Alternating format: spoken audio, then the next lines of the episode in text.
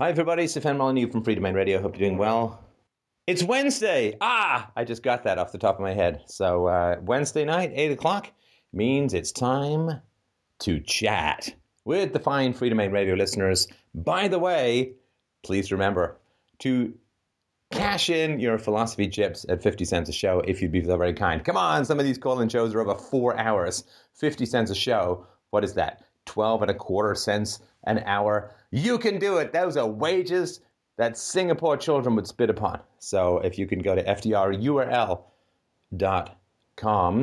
slash donate, fdrurl.com slash donate, help us out.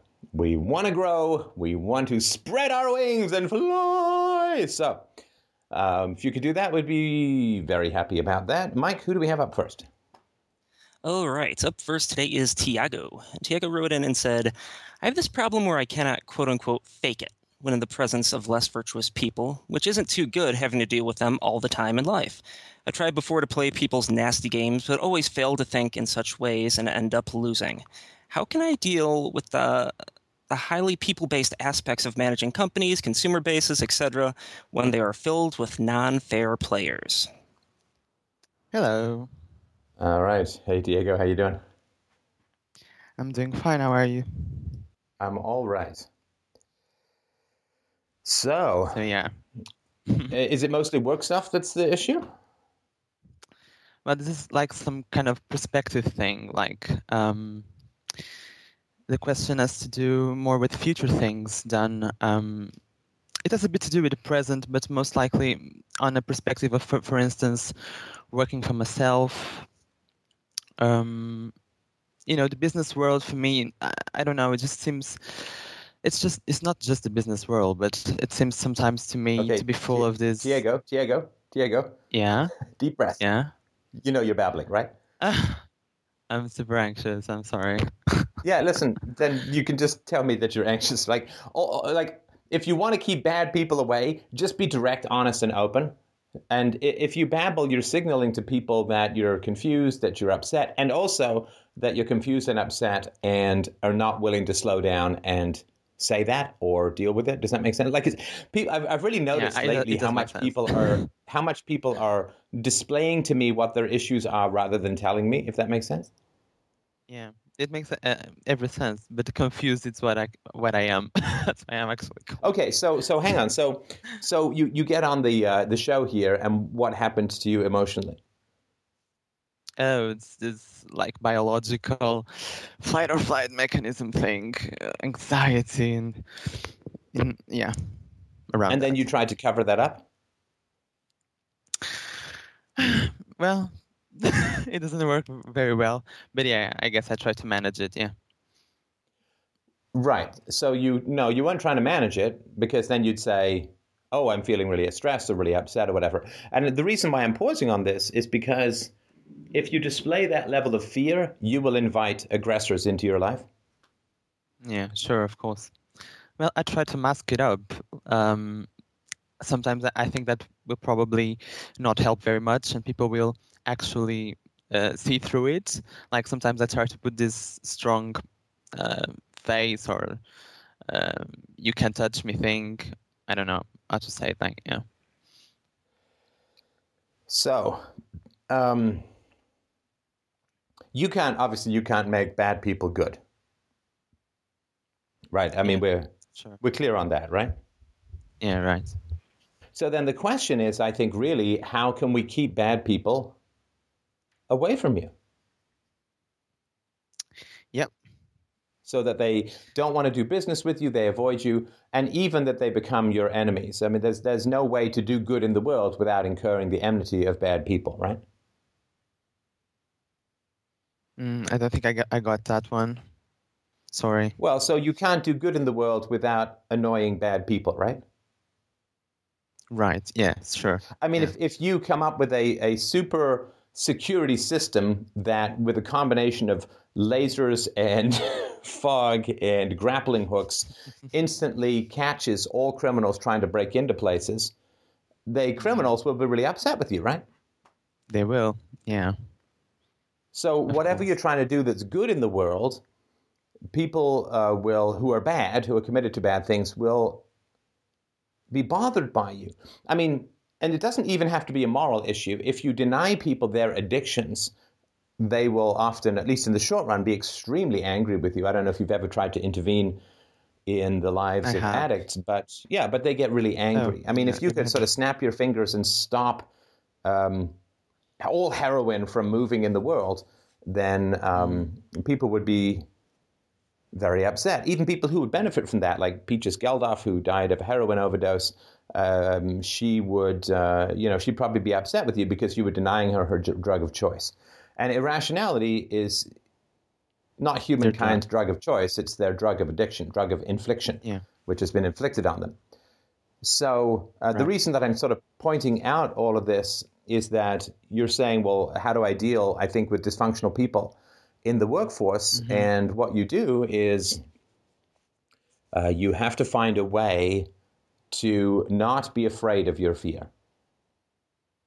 Right. So when you called in, you were uh, afraid. There's nothing wrong with being afraid. happens to all of us. But you were afraid of your fear and wanted to cover up and mask it and pretend it wasn't there. That it's not fear that bad people sense as a weakness they can exploit. It's fear of your fear. In other words, I'm afraid, but I want to pretend I'm not. I want to avoid it, and, and so on. That means that you have a bad relationship with yourself. And all gaps in intimacy are gravity wells for ill intentions. Uh, in other words, wherever Yeah. there's a gap between parent and child, the bullies can come. Wherever there's a gap between husband and wife, the um, uh, infidelity can come, the seducers can come. And whenever there's a Mm-hmm. Mm, yeah, gap between yourself and yourself, then you're basically sending up a giant red flare to draw exploiters in because they know that you are not comfortable with yourself and with your emotions, even your uncomfortable emotions, and so they know that they you will avoid yourself, uh, and therefore they can provoke negative things in yourself in order to eject you from yourself into their net of exploitation. Yeah. So I know that's a lot to sort of hear, but No, uh, I think that makes you were kind of demonstrating to me what was going on. Sorry, go ahead. Yeah, that makes perfect sense. It's a perfect analysis. and this this question, the thing with this question is that it's a bit of a bit of an abstract thing. Um, I was one of those nasty uh, listeners who wrote you like 20 pages of all the bad things that happened in my life, and um, so like I think what I was actually hoping with this uh, was to get some value out of of, the, of a conversation, something that I really haven't been able to have, uh, unfortunately, over my life. Um, definitely not with someone that I could actually trust, that I could actually uh, think, uh, feel that I can rely on in terms of reasoning, of um, capability of judgment, you know. And um, like for instance, the, the I I got Freedomain Radio and like um I had lost like faith quote in philosophy, and I must like thank you for that because um I don't know I was in this bit of a nihilistic phase, you know, where I had tried to start and uh, res- where I, like I had started to research philosophy and psychology, and I, I entered in academia in psychology, and I, I left because I thought, oh my god, this is bullshit, or this is academic stuff, like um like you referred about the statist intellectual thing, and um basically I've been kind of lost uh, in my course in life lately Right. and I guess that's one of the questions, one of the many questions that I wanted to address here. Yeah. And this anxiety, uh, yeah, go ahead. You're gonna say something. Sorry. Well, so um, lost, right? How, how do you know that you're lost? Lost compared to what? Lost compared to what? Compared to what I would like to, I guess. What Well, that's not lost, right? That's not getting what you want. Because lost is one of these words that has a lot of emotional impact, but it doesn't usually help people very much. You know, you're lost, man. You're lost in life. It's like, okay, PPS, philosophy positioning system will help. But how would you know if you were found? I mean, we're not just doing amazing grace here, right? Right. How would you know if you were found and how would you say, wow, I'm so great. It's so great that I'm not lost anymore? how would I? I guess one of the first things that I would find uh, was um, would be um, like one career wise, but I guess the most important thing in me, and that sometimes I try, I forget about. I think it's much more emotional, would be on the intimacy side and um, finding connections with people and stuff like that. And for instance, one thing that I have tried to pursue in my, uh, like in academia and in my course, was something that would um, lead me to truth. Like, and I was wondering, would I will I find it in science? Will I find it in literature? Will I find it in philosophy? And I don't know. I seem to have found it in Freedomain Radio only, if you know what I mean. And that okay. So when, so hang on. So when you say that you're lost, what you right. mean is that you do not have. You feel like you don't have the truth. You don't have a methodology for the truth or a conclusion called the truth, which is like a firm foundation for you to to grow from or to live from. Mm-hmm.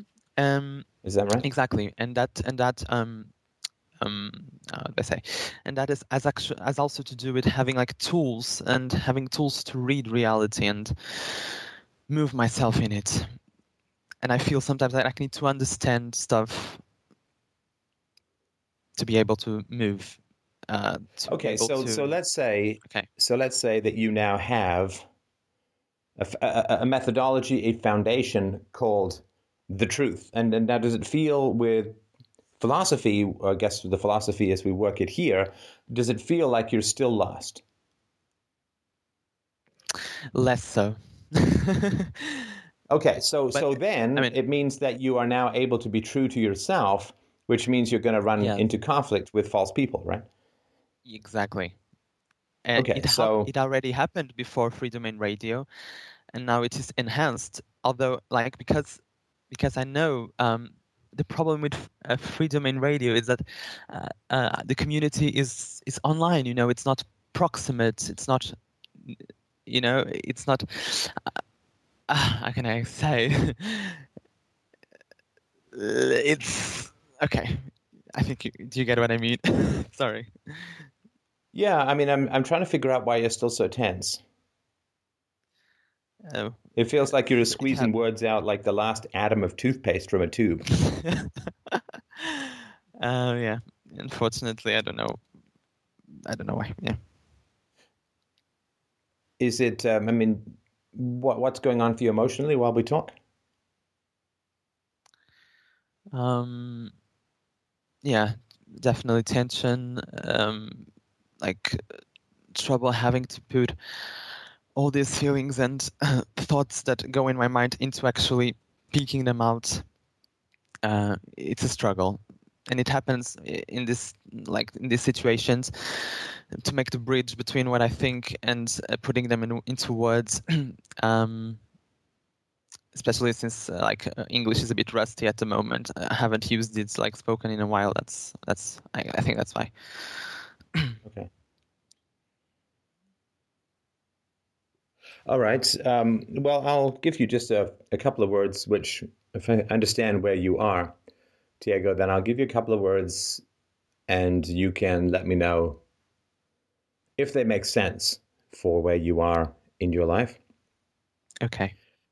I mean, I know that you were raised because we have uh, questionnaires now, of course, before uh, callers uh, call in. So, you know, verbal abuse and threats, uh, no family love or support and you had a household member who was depressed or mentally ill or made a suicide attempt. Is that right? Yeah, my mom. Yes. And what was the story? I basically, yeah, the story. I basically was leaving to manage to like manage my mom's emotions.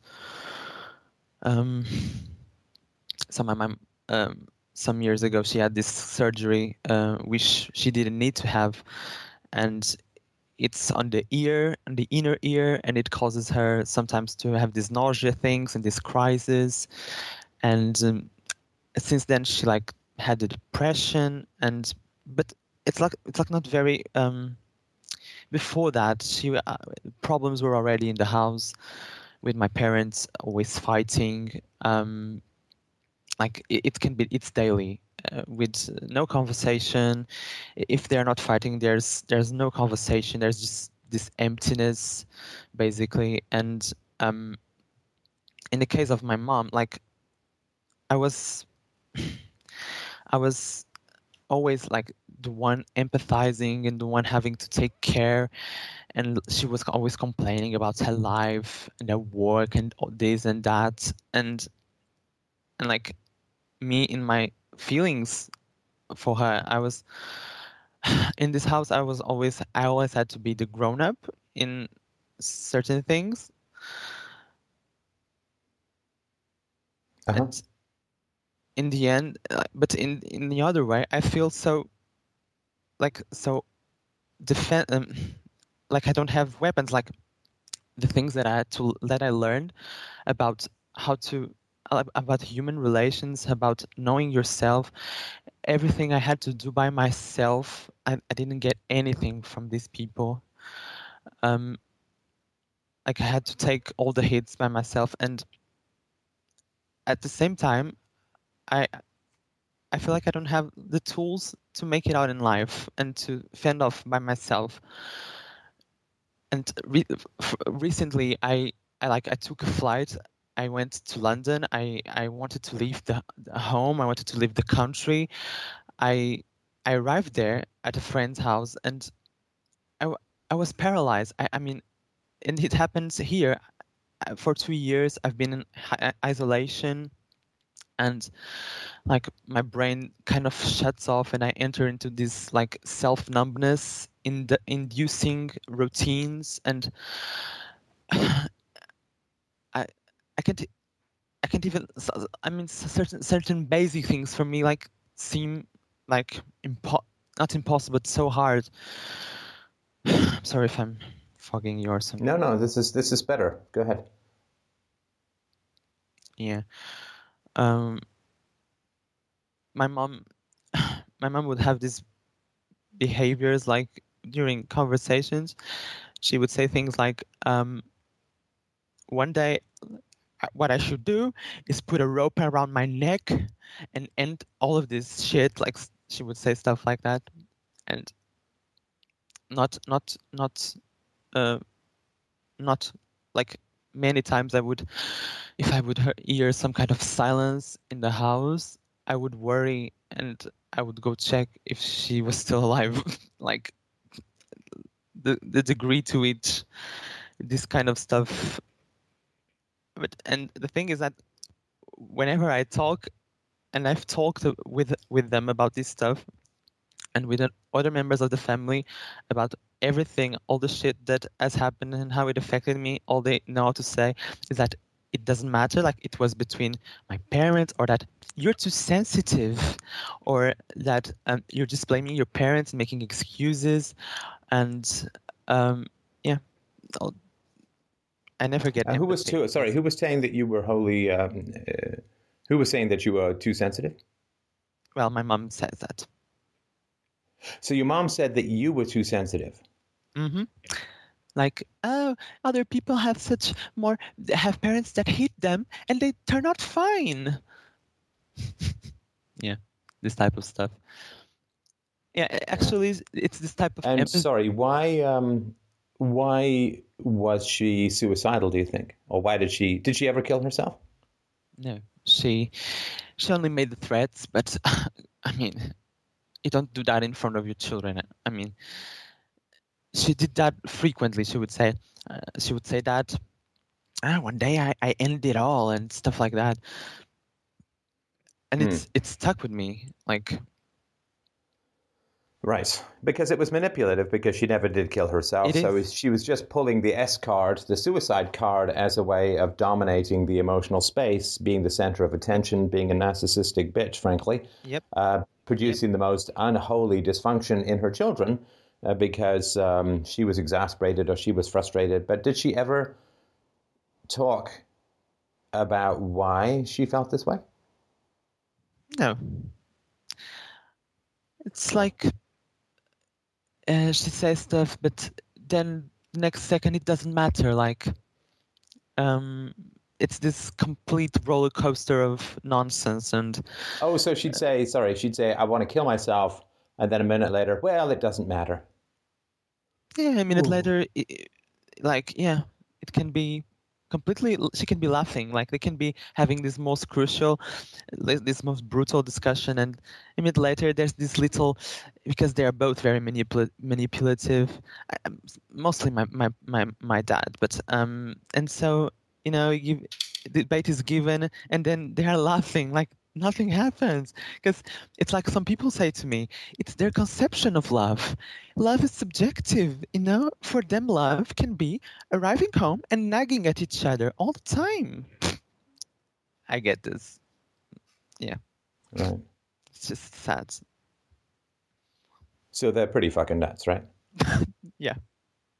Like just nuts and entirely inappropriate, self-absorbed, self-involved, selfish, yes um, acting out. No, no real sense of how they land on other people. exactly Uh, you, it, it doesn't it shouldn't affect you it's between me and and her stuff like that it it's exactly what you said and erasing you, right? So anytime you have an issue with this incredibly dysfunctional behavior, Yeah. anytime completely they would erase your emotions or your experiences, right? Yeah. Yeah. And they do it all the time. And uh, so you can see how empathic people are in this house. Once I was like confronting my mother and I was attempting to put it in RTR style. And she was, I was speaking my feelings out. And I was speaking how disappointed I was and stuff like that. And she was like seeing hold clots and her wedding veil uh, appeared and she was i was speaking my feelings and she like was putting the veil on and she looked at me after i was speaking and she said don't i look so pretty Oh and i looked God. at her and i left So you were talking to her as she was putting on her wedding veil and then saying, "Don't I look so pretty?" yes that was the answer to my complete like outburst of feelings and stuff yeah I'm assuming where you are, it's not legal to call it an airstrike on your family. Ah. no it is not That's, I mean, that's just that's completely insane. Yeah, but everybody tries to mask it as if it's not that I am where I am in life. It's my fault, and that there are many, much worse parents. You should have had those parents who hit you. You would see, you would see how those parents are, and you would see how good your parents are, and you are just ungrateful. The way you talk about your parents is just disrespectful and arrogant. Yeah. Well, I would like to have a chat with your inner mom, if you don't mind. Uh, you would like to chat with my mom? Yeah, your your your mom, your inner mom, like your mom, because you you slip into her Oh. and um, mhm. okay. So gi- give me so if I say let's so you pretend to be your mom, I'll pretend to be you, and so I would say, you know, mom, I, I have some significant issues, big uh, issues. I'm I'm I'm sad and I'm angry, frustrated about a lot of things that happened when I was a kid. I mean, suicide threats, um, you and dad fighting all the time, uh, and and verbal abuse and threats, physical abuse. Although I know that wasn't spanking, and just feeling this loneliness, this this lack of connection. Uh, and then when I would try to bring issues up, just being completely ignored. At least that's what my experience was at the time. I mean, I I think it's really time that we talked about this stuff.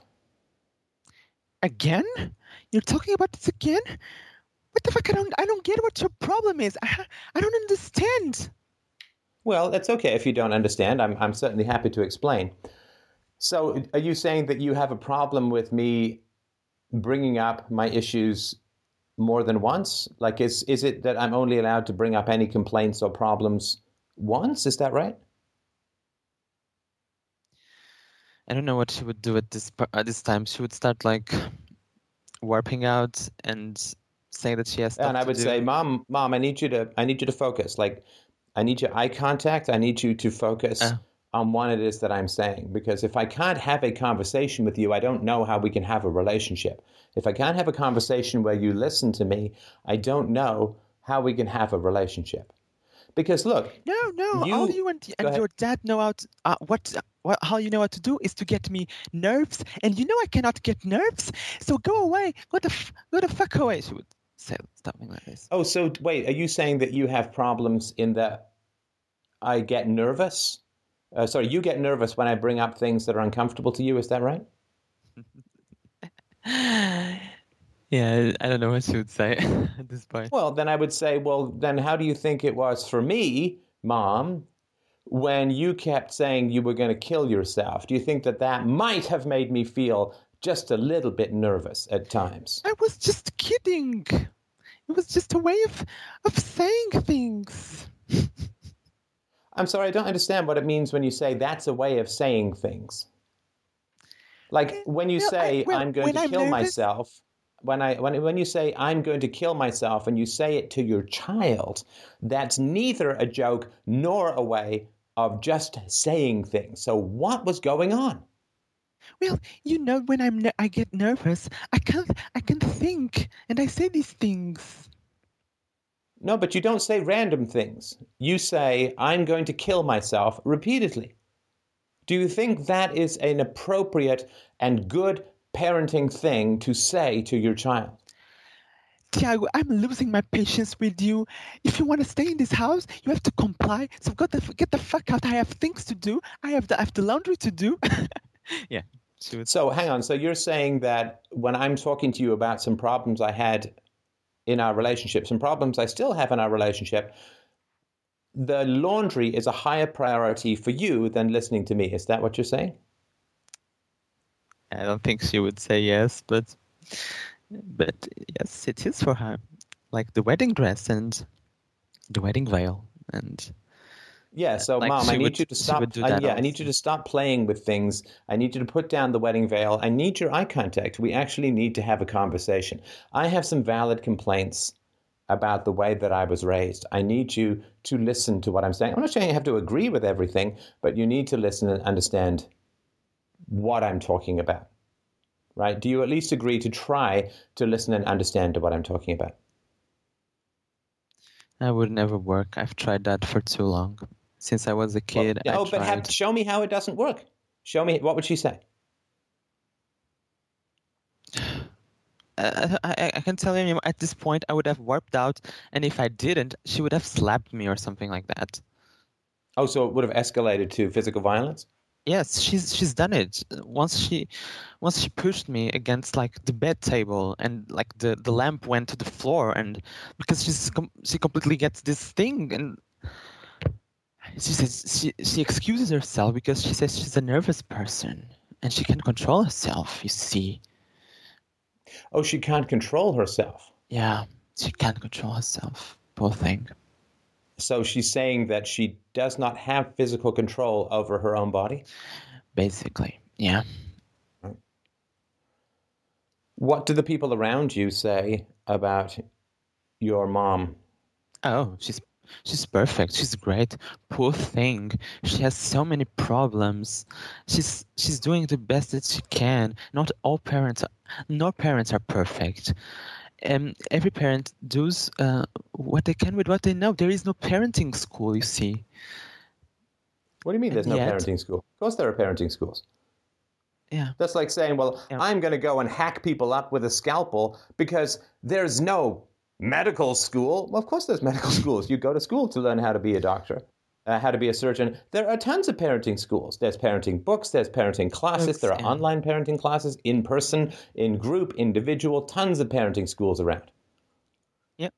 I was the one reading parenting books when I was 16 years old because, you know, my dad is absolutely proud that he has never read a book in his life besides school books. Like, yeah, I was the one searching and trying to fix stuff.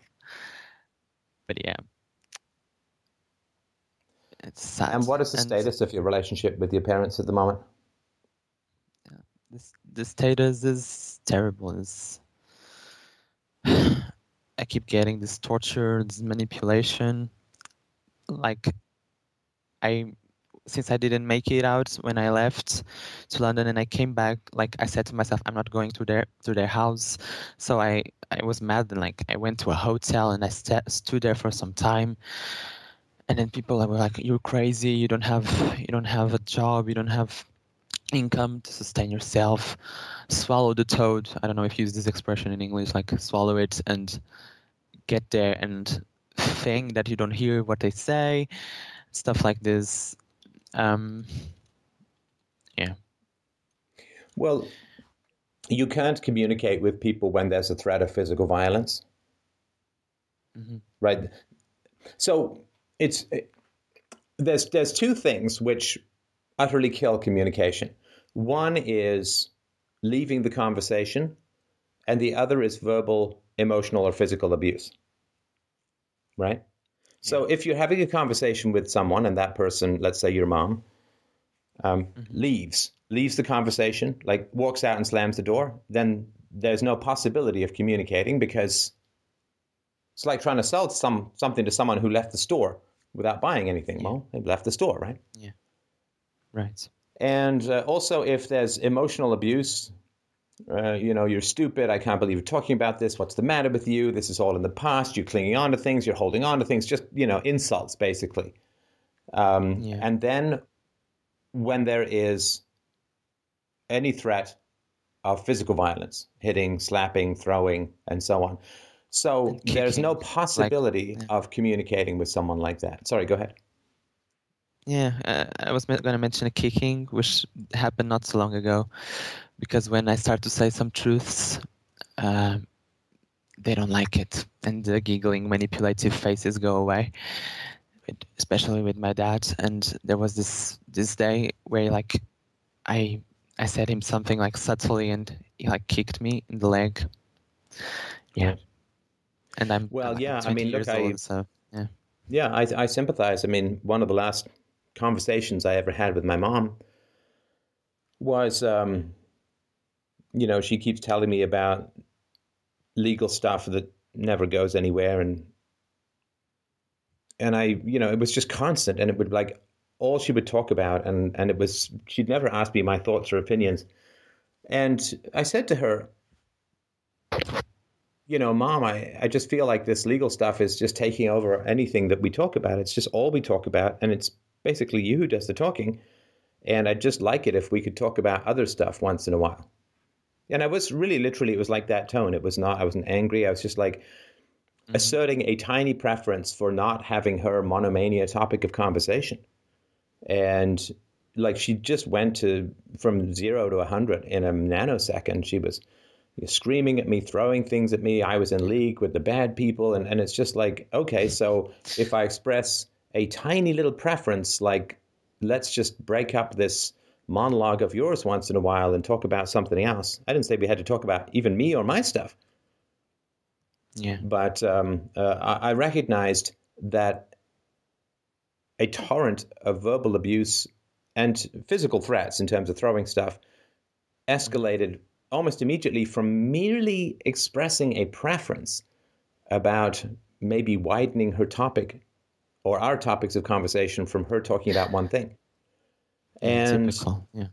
yeah, so so it became pretty clear to me after that that okay, well, if I can't express any preferences in this relationship, then it's not a relationship. I'm like a, a talking hole that my mom vomits into. You know, Yeah, I, I don't, I don't need. To, I could be like she, I could be a hand puppet. Like I don't need to be here.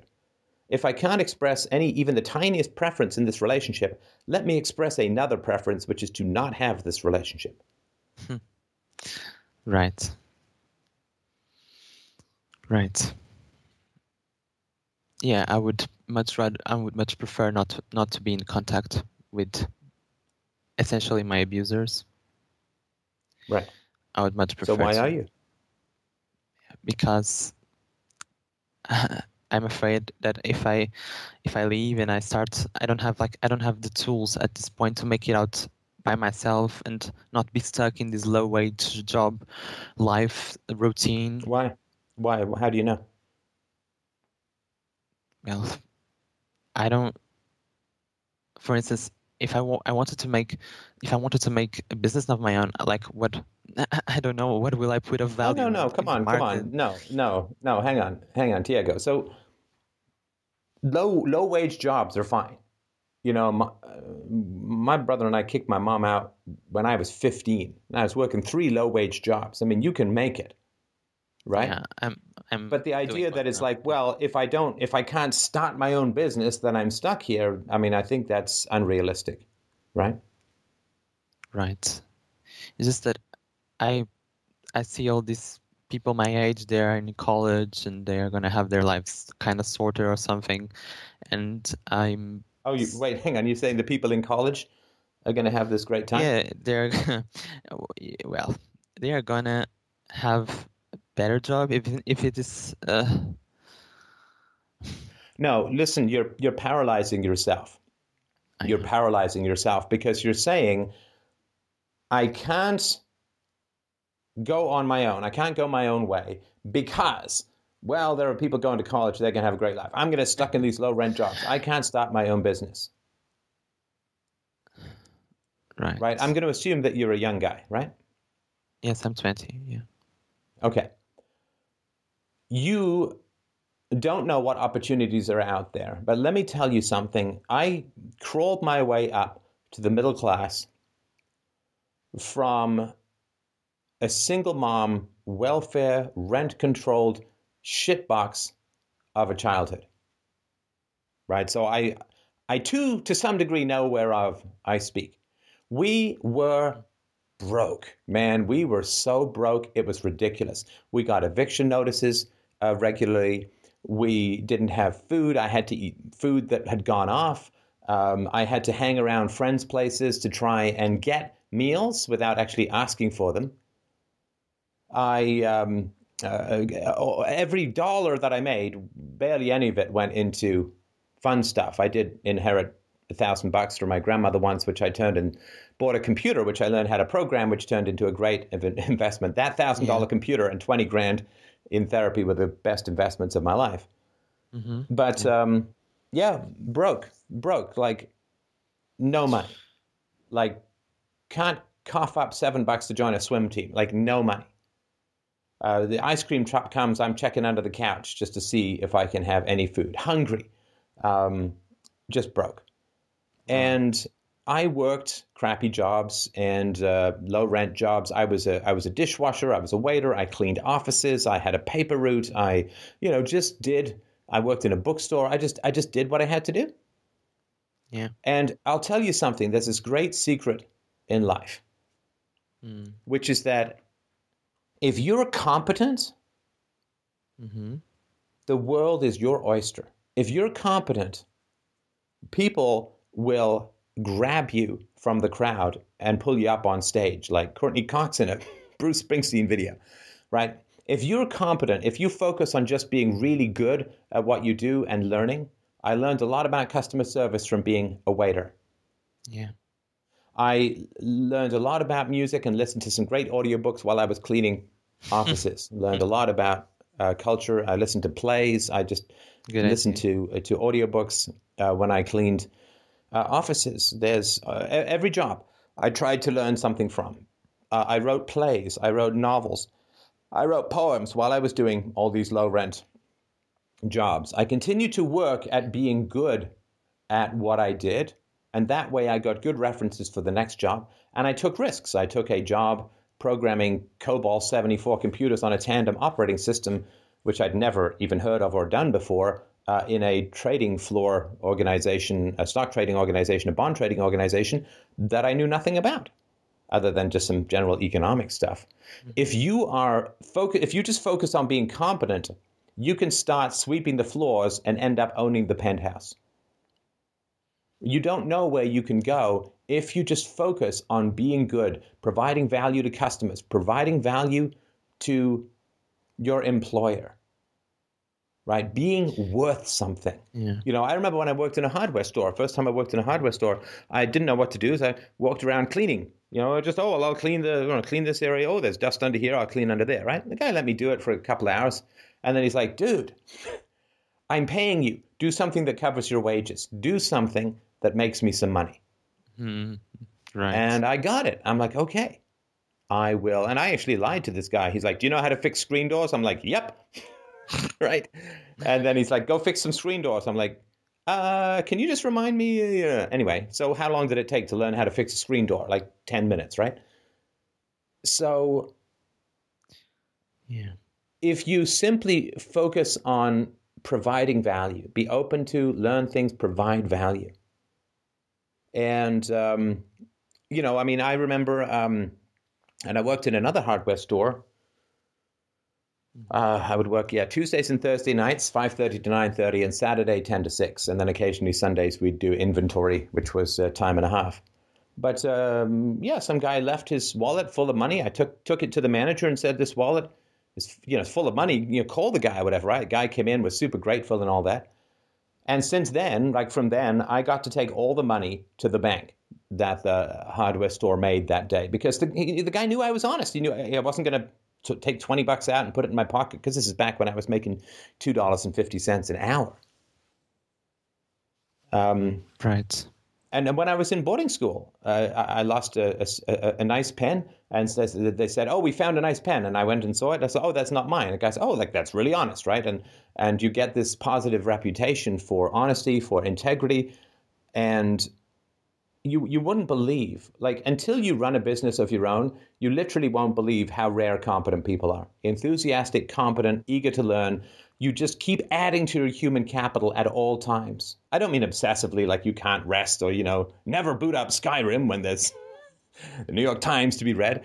But I'm talking about get a reputation for competence, for integrity, for interest in the business, for enthusiasm for what you're doing. Develop a love of the customers who pay your bills. Mm-hmm. Except for those who leave 50 cent tips. but, but if you go and literally you can start as a dishwasher, you can own a restaurant chain, and you can do that relatively quickly. You just have to be really competent and learn everyone else's job, talk to the manager, find out what he knows, find out what the business priorities are. It's, it's, and just keep working on that. You don't know where you can go. Listen, mm-hmm. what do I what have I done that has made money in my life? I, I, I worked in business and I worked in software. Uh, I was a programmer. I was a, a director of marketing. Uh, I was a, a, sales guy. I never took a business course. I never took a sales course. I never took a marketing course. So education, who gives a shit, right? Yeah. If you're smart, you educate yourself and you save the employer all that money. I and you agree. learn on the job, which is much more profitable because you get paid to learn rather than ending up in debt. Yeah, I, and what I else agree. have I done? I agree. yeah, what else have I done? Well, I I do this media stuff. I mean, the the podcasting, which I started in 2006. And uh, who taught me that?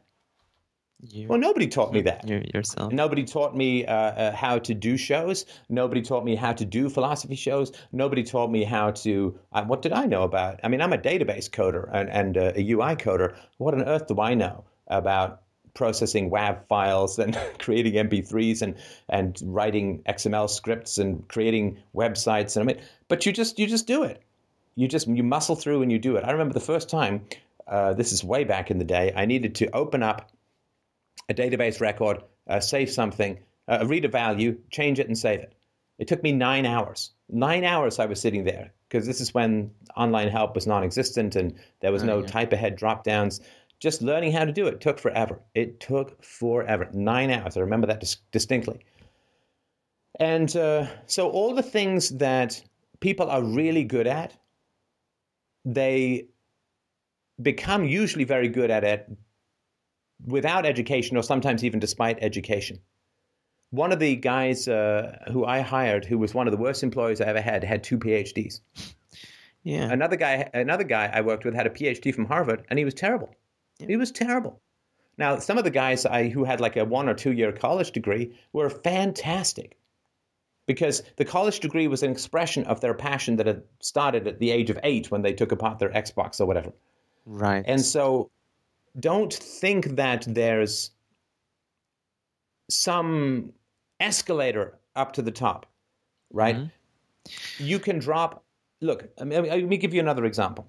You, you can drop a competent person any, anywhere and they would rise to the top. I would have been an excellent apparatchik in the Communist Party. uh, if I'd had the misfortune to be born in Russia back in the day. Um, I, I, right. Do you know that the quality of the school that a person goes to has zero impact on their long term success? Let me say that again. Yeah. The quality of a school a child goes to has zero impact.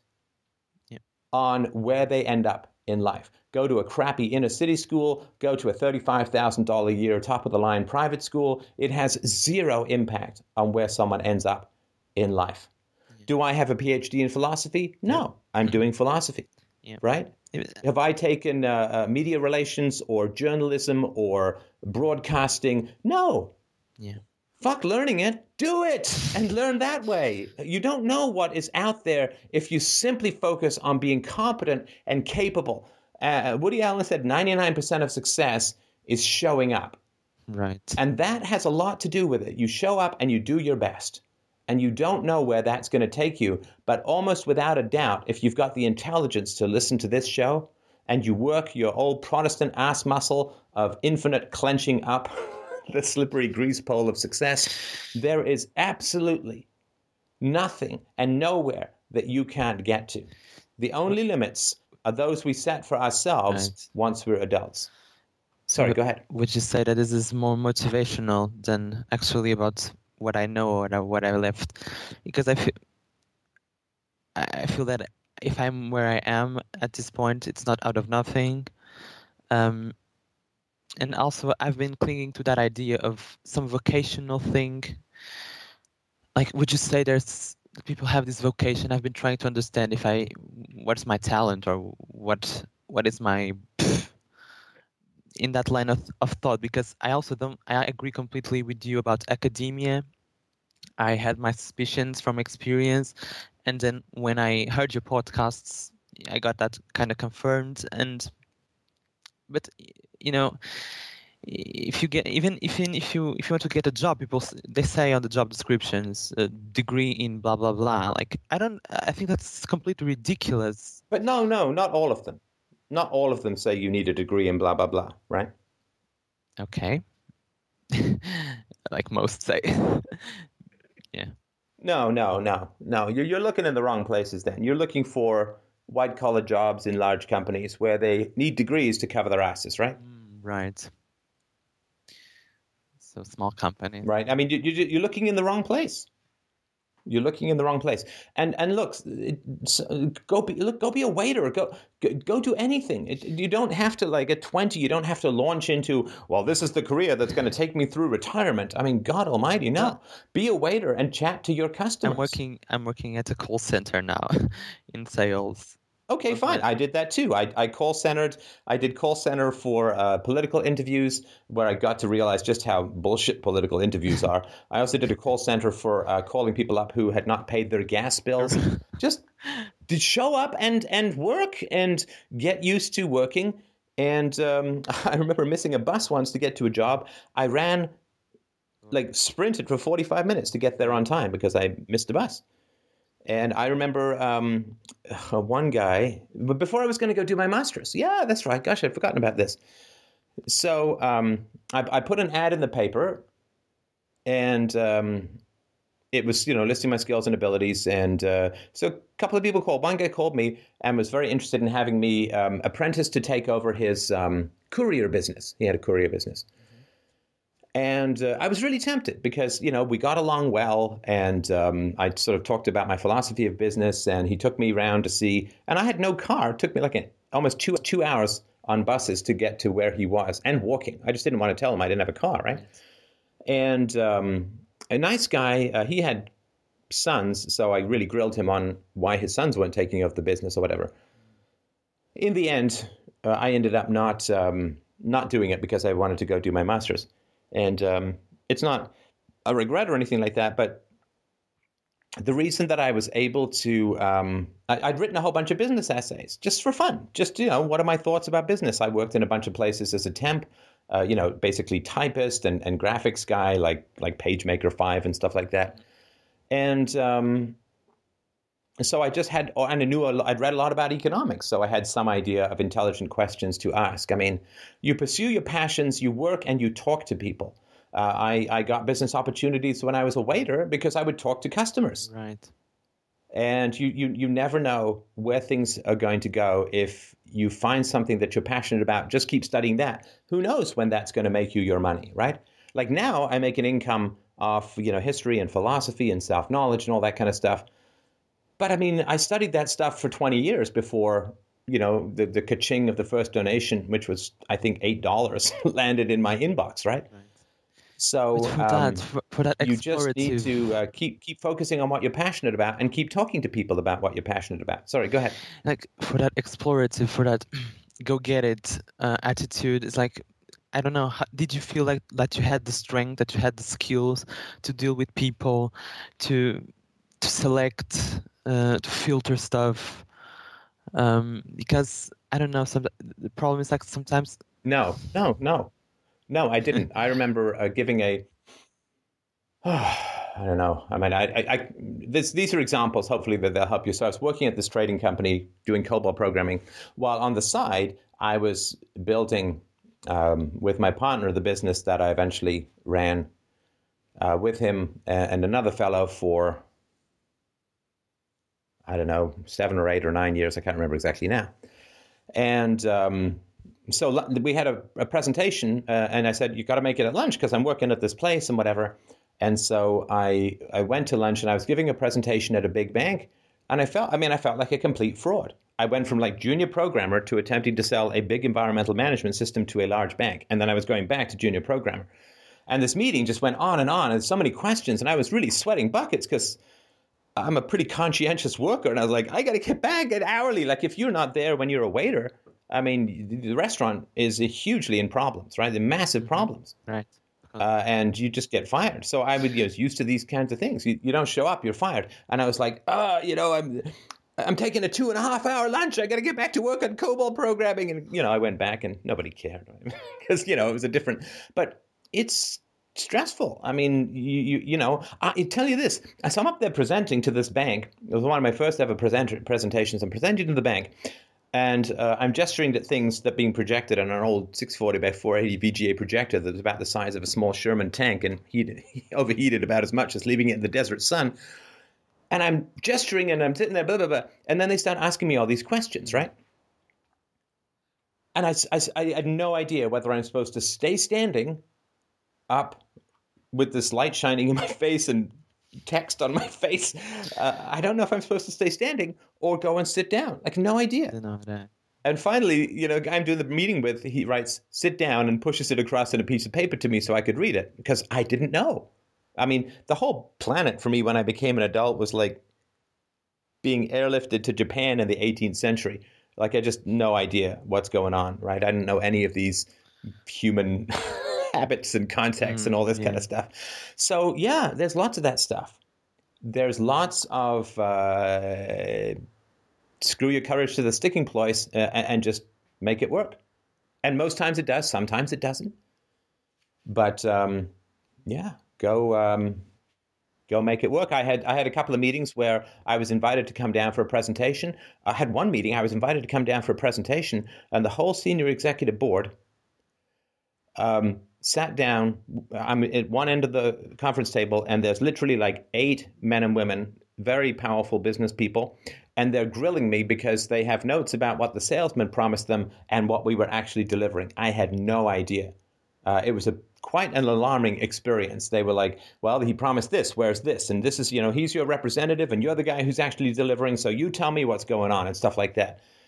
Um, I had a, uh, I was defending R and D tax credits at another company that we came in. The, the most times it was pretty easy. This came in and just grilled me about how this was actually research and development and not just coding and this and that and the other. It is really um, exciting. Uh, you get some combative um, uh, conversations in business. You you get jerks in business, and sometimes you get jerks who have legitimate complaints, which is always a real challenge. And it's um, it's hard. You know, a lot of it is is hard. You know, I, I do to some degree envy the people like Bill Gates, whose dad was an IP lawyer who teaches him all about business, who he calls up while he's negotiating with IBM about MS DOS.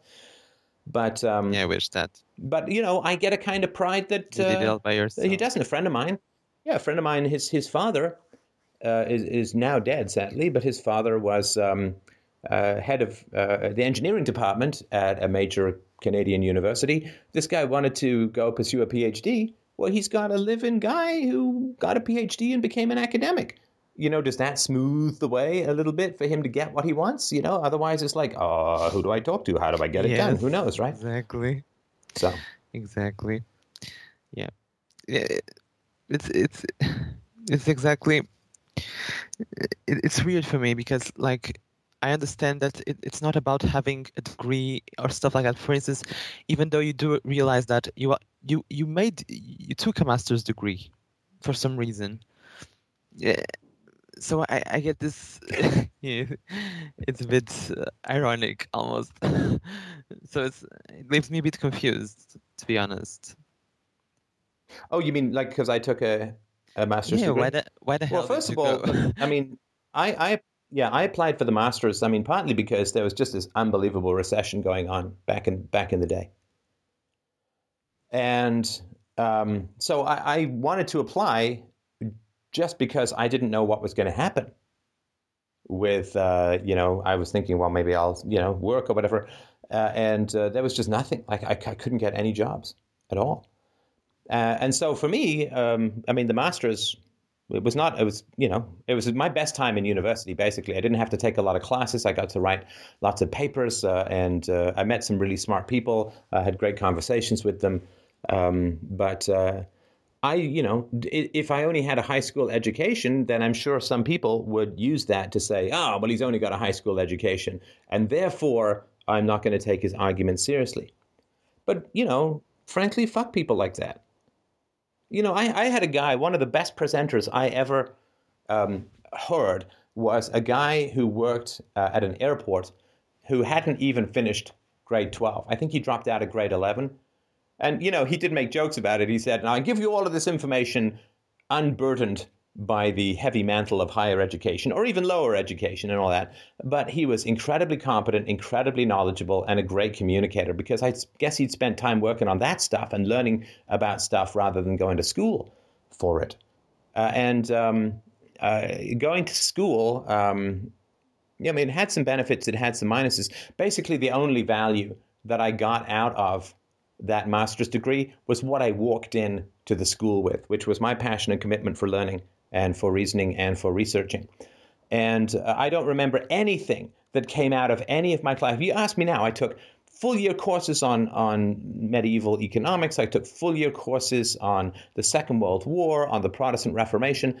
I can maybe remember three or four things that have any value whatsoever out of three different Ivy League universities and five years, seven years if you count theater school, seven years of higher education.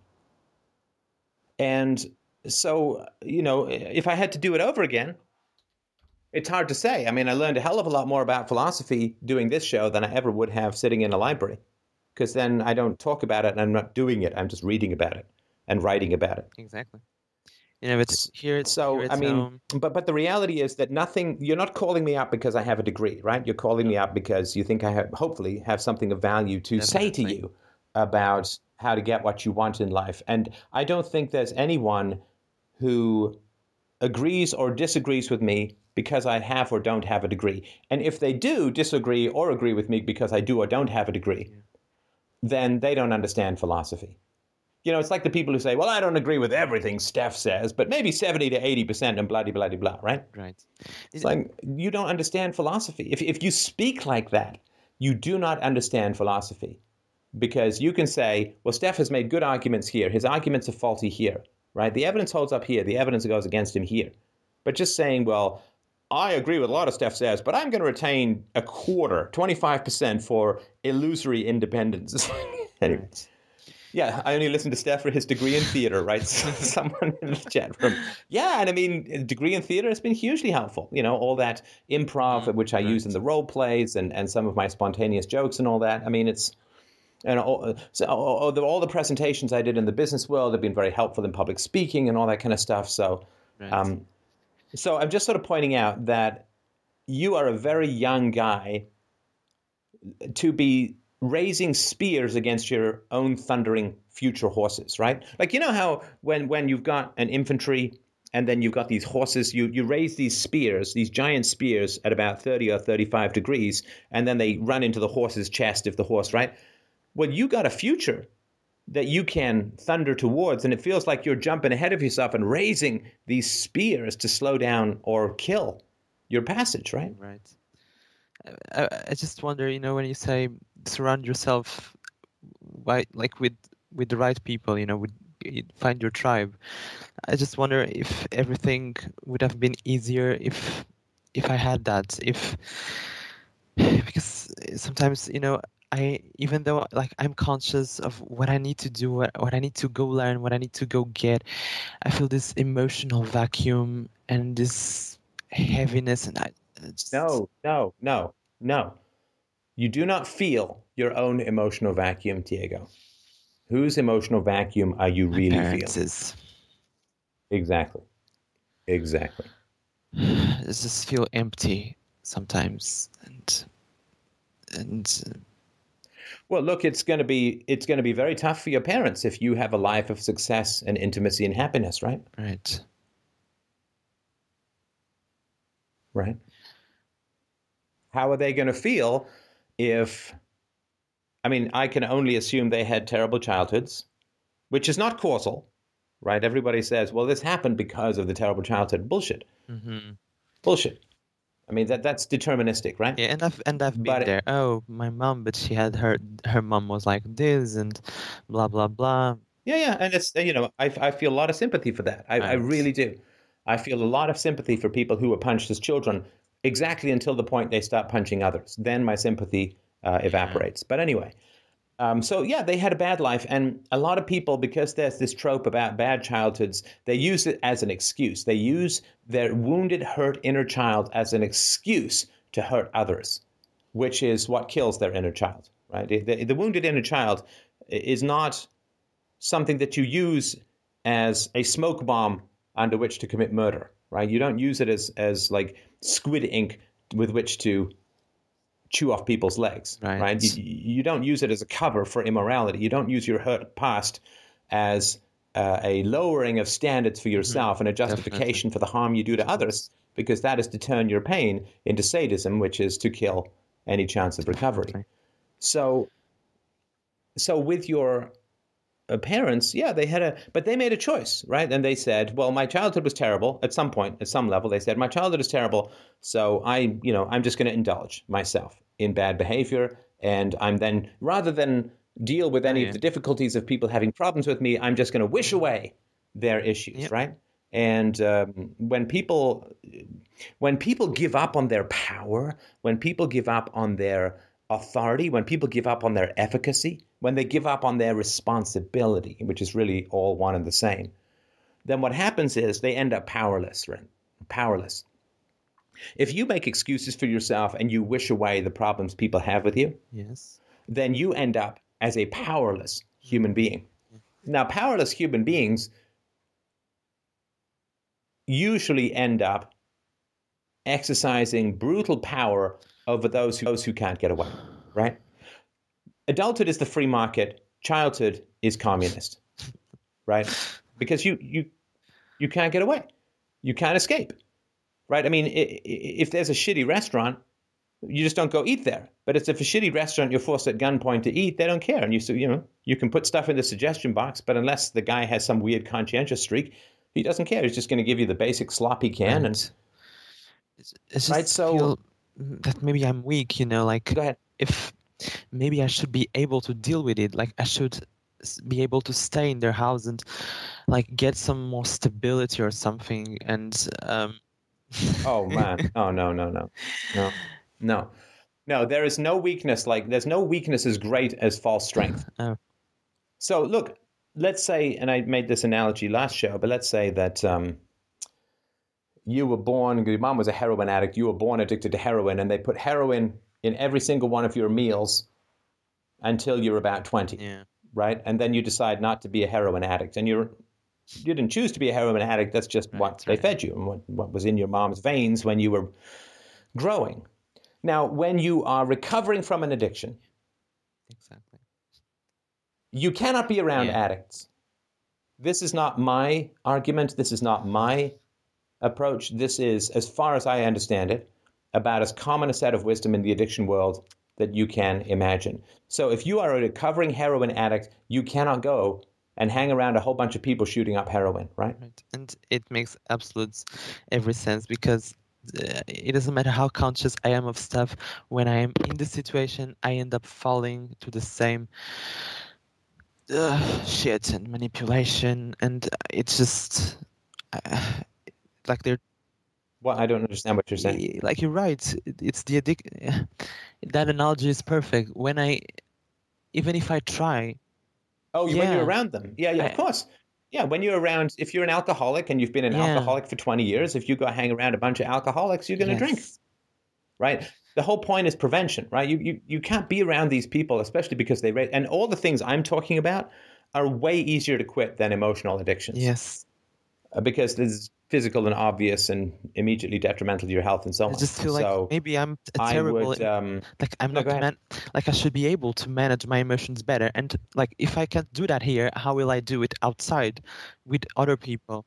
it- no, no, no. Listen, listen, Diego. If you were able to be around your parents and not act as if you had grown up with them, you would be insane. Right? Listen, it would be like me saying, Diego, stop understanding and being able to speak English. Can you do that? No. Can I speak to you a sentence and have you not understand it? No. Right. Yeah. Because you know the language. You cannot be around it and not process it and not Triggered. understand it. Right. Yeah. Oh my god. I just don't know. No, and it, it would be like, it would be an incredibly, if you could be around your parents and not feel anything, you'd be like psychotic. like you'd be a complete psychopath, in my amateur opinion, because it would mean that you had no history, no connection with your feelings, no call and answer response to your environment. You would be completely psychotic. And and It's it's incredibly healthy that you can't be around your parents without falling into those patterns. It means that you actually are, can have a connection to your Yeah. environment and and have a response to what happens around you. the And- sad thing is right. that if we were talking three years ago, I would be so repressed in my. I would be so out of touch with my feelings. So in this uh, robotic state of being, of it's just sad. Yeah. I, I don't I didn't I don't Right. even know what would would be of me if I hadn't found you basically. Um, Well, I appreciate that. I mean, it means a lot to me that, that you say that. I really, really appreciate that. And I'm glad that the show is really helping you with that. And I really want to express there is a kind of merry horror to your depiction of your mother that is incredibly disturbing. There, you know, the word creepy is often overused, but dude, man, your mom is seriously fucking creepy. the, the the worst about all this is that like I loved her. Like it's this terrible victim uh, loving the abuser thing, and I, I felt pity. Oh, poor thing. Like, and I I engulfed myself, and I, uh, I how do I say I I disappeared even more. Like, and I lost. And But you had I to. lost. Yeah. No, listen, listen. You had to, because your mother can only live with ghosts who obey her whims. Yeah. Right? Same with my par- my dad. It's Your mother cannot exist with independent, critical thinkers who have their own emotional Yeah. life. yeah, they're both. So, yes, children will do anything to survive. Children will do anything to survive. And the price of survival varies in families. right. Mm, In my family, there's a reward for survival, right? There's a reward for emotional self expression and disagreement and debate and all that kind of stuff, Yes. right? But in your family, Yeah, I'm incredibly sorry to say, in your family, the price of survival was suicide Oh my God. for you, Yeah, right? exactly. I'm on, I'm only allowed to and people who say that they no people people who say people who say that they are capable of killing themselves are also saying that they're capable of murdering others because they're capable of taking a life and how can someone else's life mean more to you than your own life unless it's an extremity like your child is being attacked by a bear or something and so what Shengold calls soul murder is when to manifest a preference in a relationship is to be savagely attacked. And it's painful enough as an adult to have that happen. And when I did it with my mom, when I expressed a preference, and I, I mentioned it before on the show too, another time I did it where it's where we were at a Pizza Hut, one I actually worked at, and uh, having some food, and I said, uh, you know, she's going on and on about all this health, medical run. And I'm like, you know, mom, it's really stressful. You should read a book or two about stress to try and help you manage some of the stress that you're having from all these health issues and blah. I mean, I didn't believe the health issues, but, you know, uh, again, she's screaming. She ended up throwing a pitcher of, of ice water at me. And it's like, so then to, to have any preference is to be attacked. And this was tough enough as an adult. As a child, this was impossible. I could not do it when I was four or three or eight or 10 or 12 Same with me. Mm. because you simply you can't survive without your parents and there's no fundamental addiction like the child's addiction to retaining the parents interest whether it's positive or negative Right. right, Yeah, exactly the same with me. and so for for you existence was slaughter. Yeah, preference was murder. Life was death. I was only allowed to think and express that wish they wanted, and right and and that's not thinking. not at all. that's merely echoing that's Yeah, merely uh, complying. that's how I surprised how how I even retain minimal critical thinking skills. I I, I, don't know how really after all this shit.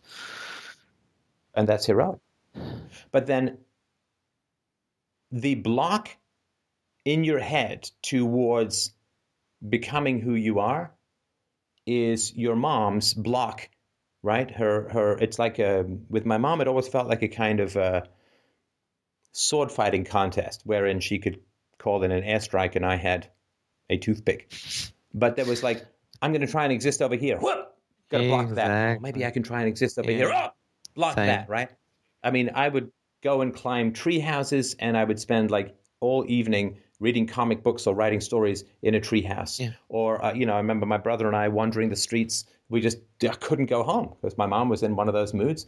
And and I remember us literally, we, we, we were so thirsty, and this is, we, we, we had to, we, there was a, a spring somewhere in the woods near our house, and we spent like an hour trying to find it because we were so thirsty, and we, we drank down and ate like deer from the stream in the woods. I did stupid, crazy stuff. I would go down and play on the train tracks. On the train tracks. Well, a completely insane Yeah. thing to do. When I was like 11 or 12 years old, my friends and I, we would we would race across giant trestle bridges, bridges a thousand feet above a rocky river mm-hmm. Oh at my- nighttime. Oh my! And if a train came, I mean, God, I mean, it happened one time. I almost fell down the tracks. Oh my god! the wheels thundered by like 10 inches from my face. Damn. I mean, stupid, insane shit because I just didn't want to go home. Yeah. I never wanted to go home. Never. Right. So there's this I i- i- if I exist, I am blocked. If I want, I am blocked. If I try to will my ghostliness into muscle, flesh, balls and penis, I am blocked. And that is going to be part of your psyche. That is your survival mechanism. Right? To live is to die. To think is to be attacked. To exist is to be struck. Yes. to will is to be destroyed, right? So all of that makes you a perfect slave if your adulthood is to be a slave, and then you get pushed out into the remnants of the free market, and it's like, okay, well now you can't do any of that stuff. Right, so so so you have to transition. Now we do have neuroplasticity. We can change. We can transition, But whenever you start to will something for your life that's for you, you're going to feel this heaviness and this what's the Yeah. point and you know it doesn't matter and this nihil. That's all your mom just blocking your existence, and you internalized your mom to survive your mom, Makes so much sense. Right? You inhale the ghost to kill the ghost. It doesn't die, right? I mean, but but you you become you you internalize the abusers because it's safer to hit yourself than to be hit by others, right? Absolutely makes sense. Yeah, this is eh, what you were saying makes so much sense. If I say, "Hey, Dad, you, do you know that some people who don't have a degree have are successful entrepreneurs?" What the fuck? And who do you think you are? You what do you know? To, what do you know to do? You you can't do anything. What are you gonna do without a degree? Without a degree, you are nothing. Would, yes. Wow, he uh, he's got a lot of opinions for a guy who's never read a fucking book. Yeah. Oh yeah. He usually, Does he run his No. own business? Is he an entrepreneur? You know what he usually says to me? He loves saying this to me. He's, "You don't know a fucking shit about reality. You don't, you don't know anything about reality." And I, I what I think is, I wonder why. Yeah, so so maybe you could make yeah maybe you know in time, Diego, you could make as great a decisions, a greater set of decisions as your dad did, say in marrying your mom, because people like that. Um, I, I I don't care what people say. I, I mean, I care what you say, right? But I mean, in general, when Yeah, I'm I get what you evaluating people, I don't care what they say. I just want to look at what they do. And so, like some guy who married a nine pounds of creep in a six ounce bag cupcake from hell like your mom, what the hell credibility is he going to have with anyone? I married this woman. You need to listen to me. Actually, I need to listen to you only to do the opposite, right? I mean, this is, you know, my mom, and it's sort of funny, like, how many people say, "Oh, that Steph, he has mommy issues." Like, like this is some sort of problem within me that I just, you know, I guess I'm just neurotic about my mom. You know, we don't we don't say about women who got gang raped, "Oh, they just have rapist issues." Right. You know, they're just resentful towards rapists. You know, they just they just can't get along with rapists. They have rapist issues. It's like, well, no, see, this is just a man's heart. So what Yeah, the fuck does it matter unless it's going to go out there and defend you against a goddamn bear or go get some soup for your children, right? So with um No, did I remember what I was going to say? I think I went on one too many Yeah. one too many tangents, but it was important, so I'm sure it will Uh, it will come back. But uh, you were talking uh, about tell me what you think. how, oh, right, how Go ahead. people. Um, Oh yeah, sorry, I remember. I'm just asking. Okay, I remember now. Okay, so my mom was a fantastic. Like you know, when you, if you're a photographer back in the old days, you have to develop these photog- photographs. They came out as negatives, and then you develop them into pictures.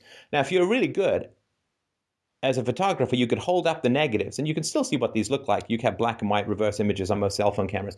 You could hold up the negatives to the light. A friend of mine did photography as a teenager, and he showed me all this stuff. You can hold up a, a, a negative to the light, and you can see uh, in your mind's eye exactly how the camera, how the picture is going to turn out. So you take a bunch of pictures, and you, right, you find the right one, and you develop it, and all that. right.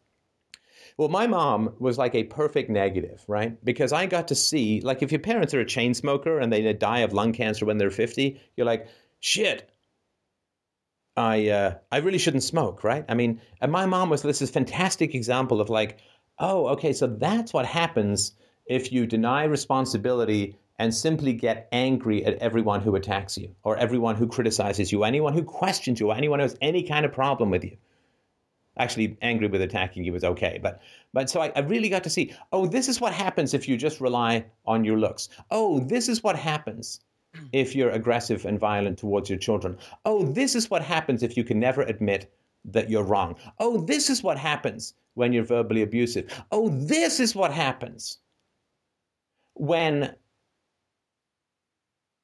you always always always think that you're in the right and fight incredibly dirty whenever criticized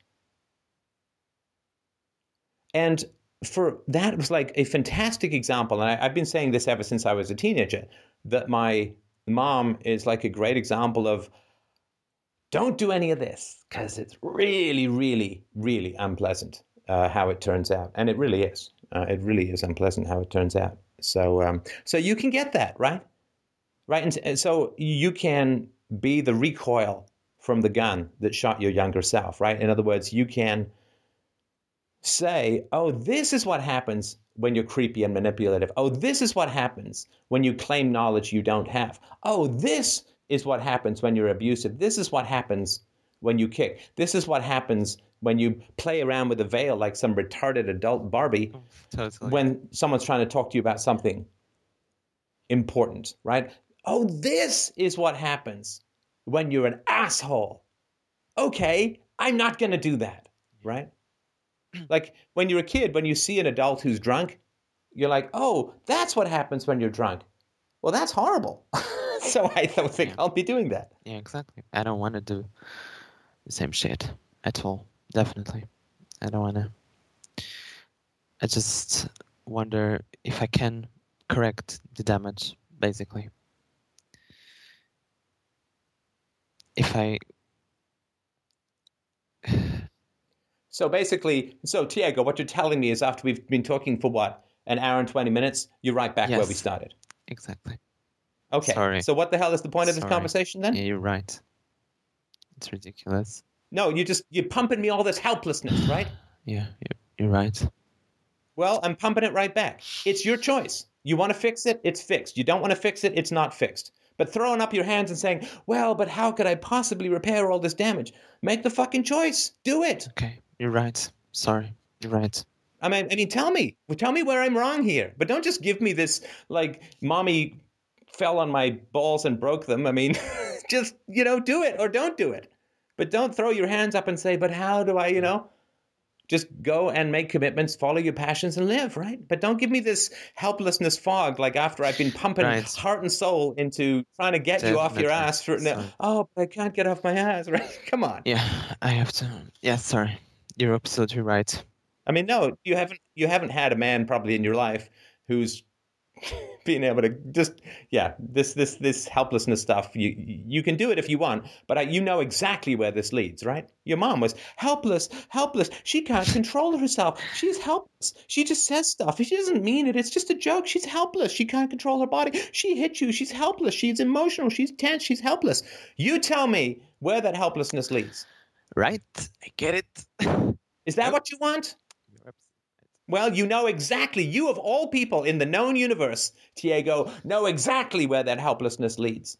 So if you end up there, I have huge sympathy for you as a child, but if you end up there as an adult, you are absolutely, completely, and totally responsible, and more responsible than most because you have the exact life story and life experience 20 years of experience with these jerks, knowing exactly where that helplessness and aggression leads. So if you feed me that helplessness, you're doing it at least in the future with the full knowledge of where it leads, right? Absolutely. That's why that's why guys love The Godfather so much. Have you ever seen that movie? Okay, you gotta watch that movie. I mean, I think there's one scene. I mean, Brando's fantastic in it, but there's this one scene in it where the singer comes in and he wants a role in a movie and he's not getting it, and the guy cries, right? And because I grew up around women and women, women, women everywhere, as far as the eye could see, right? Just this forest of boobs and manipulations just all over the place, right? So, uh, you know, when a woman cries, right, what does everyone do? Oh, that's so sad. That's terrible. Are you okay? Let me help you. I'll make you some tea, right? Yeah. And so this singer is crying because he can't get the movie role that he wants. And do you know what Mal- Marlon Brando's character does? Right. Slaps him in the head.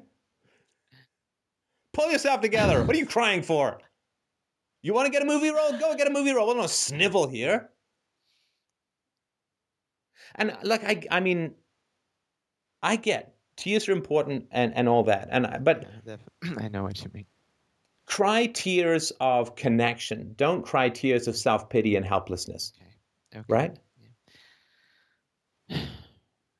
Uh, I think in what you're saying it's interesting because that reminds me of my dad saying, like with bu- bullying in school, for instance, you gotta get used to it. You gotta man up. You should. No, no, I'm not telling you to get used to any abuse. Absolutely not. I'm But not it's- telling you to get used to any abuse. I'm telling you to act. Yeah. If people won't clean up their fucking act in your life, they don't have to be in your life, right? Yep. Yep. You are you are the gatekeeper of the fortress of your fucking future, right? Right. None shall pass. Enough, right? You don't have to let anyone across the bridge who doesn't, uh, you know, if they're coming obviously armed, you know, it's not like a fucking Trojan horse scenario. If they're completely obviously armed and assholes, you don't have to let them in. Yeah, you're right. I'm not telling you to put up with anything. I'm not telling. I'm not telling you you're helpless. I'm telling you you're full of power. But if you just retreat into the oh, but how do I and uh, right and there's no way uh, right, like, okay, well then you can stay there and you can then become your mom in time. But you know exactly where this leads, right? And I don't want to become that at all. Right. So, and I'm not saying I'm not saying don't have sympathy for yourself at all, but don't fall into this Yeah. mom-based ooze pit of sentimental self-pity. I think I'm going in extreme. Yeah. That's that's a giant sucking vagina hole of disaster. yeah, definitely. I think we got the name for the show. Just kidding. Oh, Mike's gonna be like, man, do I have to look at vaginas again for the thumbnail? This is gonna take a week. I'll take those bullets for the show. That's You just think it, See if we can combine it with the Miley Cyrus show. I think if you zoom in on the. Thank you. Thank you so much, Stefan. I think she actually must work for her gynecologist. I think it works about the same way. Anyway, Tiago, I, I got to move on to another caller, but is that is Yes, that useful enough? Thank you so much. And it was such a pleasure to talk to you. You're welcome, man. Thank you so much for what you do. Best of luck, and and really keep okay, us posted. All I right. will. If you think you can or you think you can't, you're right. Either way. All right, so Mike, what's All up right, next? next is Thomas, and he wants to talk UPB. Uh, his question he wrote out is Can there be non obligatory positive morality? I.e., stealing is morally negative, not stealing is neutral, and giving is morally positive. Would you like to elaborate on that, Thomas? Yeah, can you hear me? Yes. Yeah, so basically my question is whether you can have a moral positive such as giving is moral, but it would pass the coma test because instead of saying that not giving is immoral and therefore if you're in a coma you're immoral, that not giving would be No, you can't. No, you, you, you no, no, because the coma test is second to the universality test, right? Mhm. So let's say you have a UPB called uh, giving is universally preferable behavior, Mhm. right? How can that be universalized?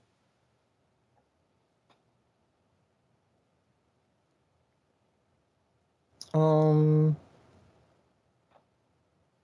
Well, I guess well everyone wouldn't be able to all the time.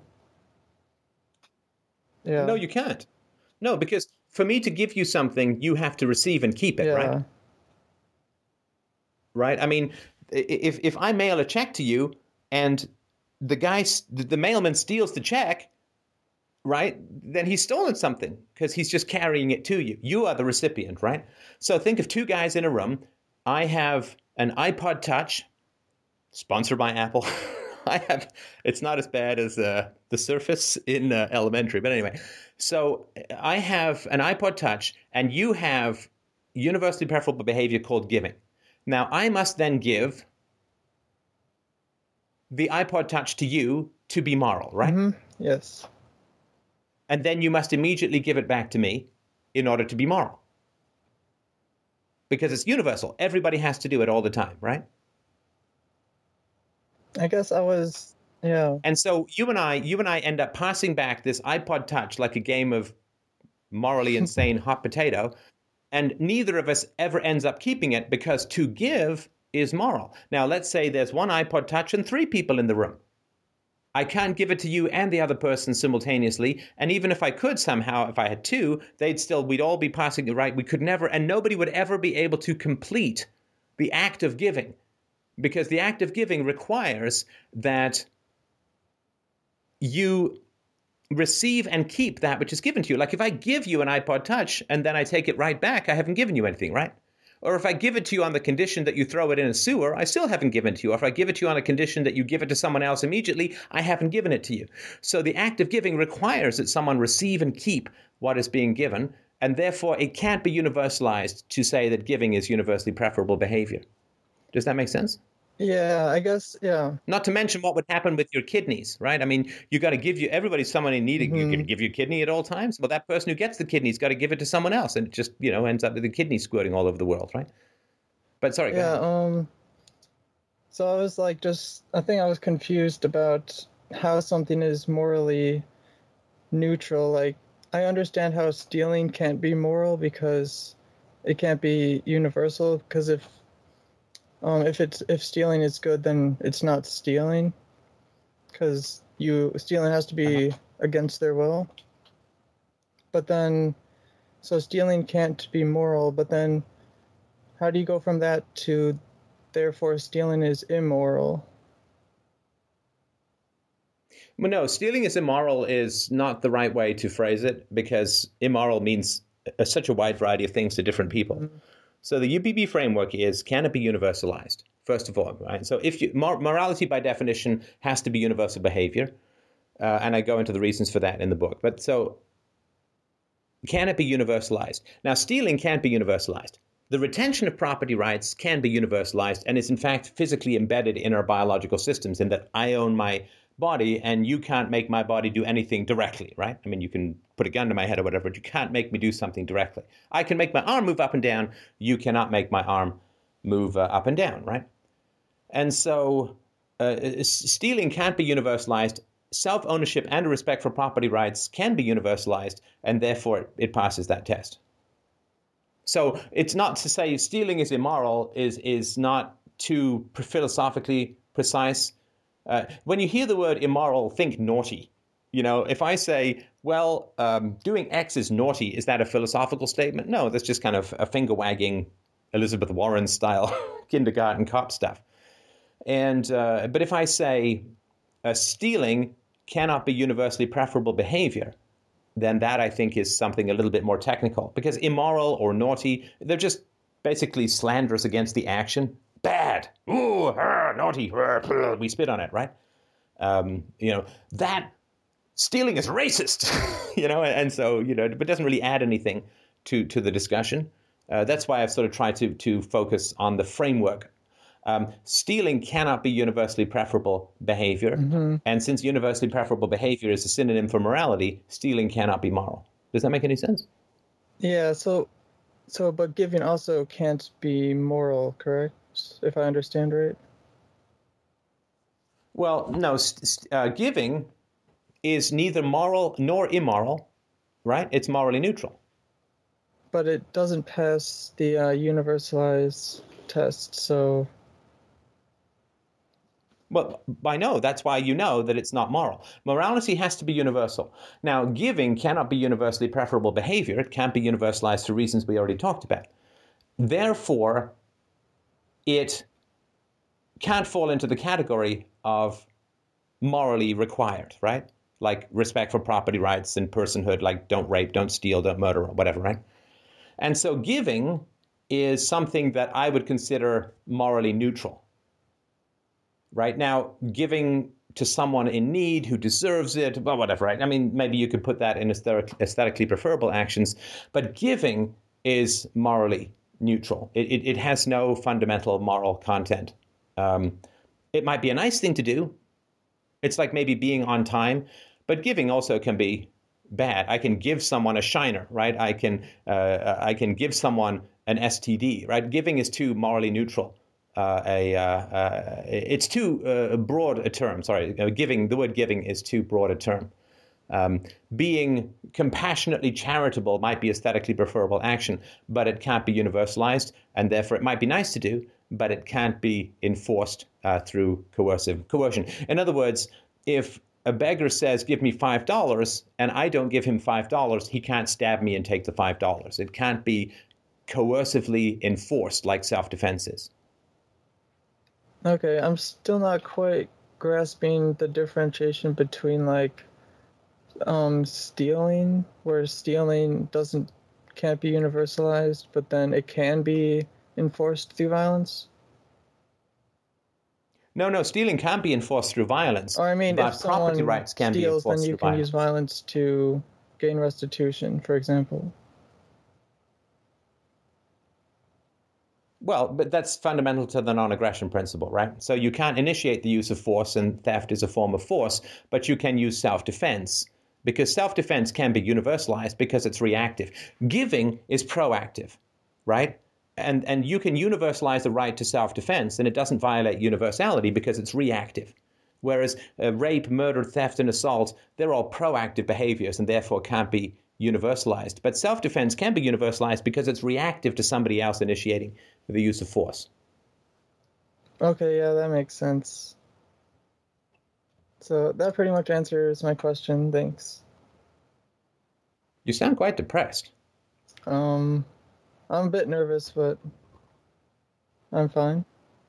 But you're happy in your life? Mhm, Everything's all right? Yes. Okay. All right. Well, thanks very much for your questions. I appreciate that. And Mike, if we could move on, that would be All excellent. right, up next is Christian. And Christian wrote in and said, As far as I can tell, my girlfriend is virtuous and would be a good mother. The only real problem is that she's also really hot. And I'm concerned that this fact could be clouding my judgment. A problem we'd all like to have. my few. oh, I don't know about that. I mean, I, I think my wife's a total hottie, but uh, all right. Uh, so your problem is that your girlfriend is hot. No, I mean that's not really the problem. The problem is that I, I'm I'm worried that that might be clouding my judgment.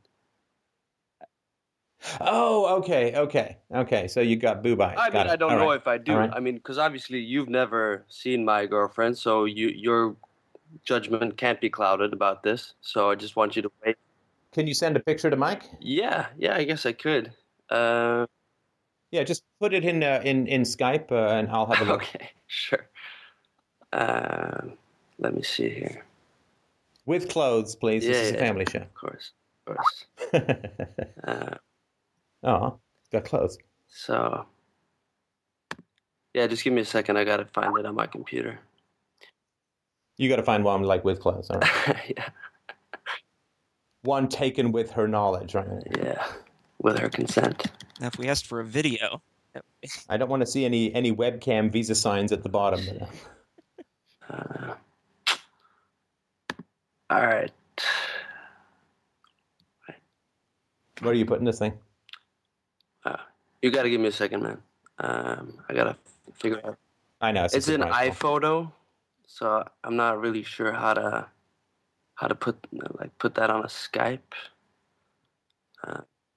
It's like an iShot. I think Well, you know, hotness and you know how your like your your iPhone automatically uploads it to iPhoto, but it's you can't really find the file that easily on the hard drive.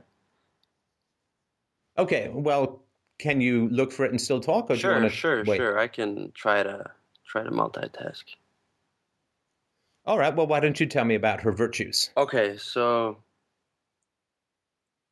well, okay. F- first of all, I gotta, I gotta. There are some things that uh, might be relevant to this, uh, to the conversation that I should say first, um, because she's All right.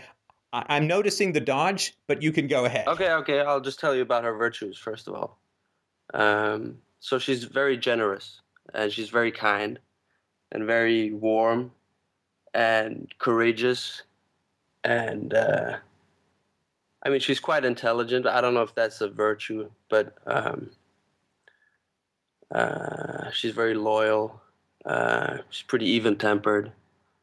Um, yeah, I guess those are the virtues. But I'm I'm unsure. Is is virtue like?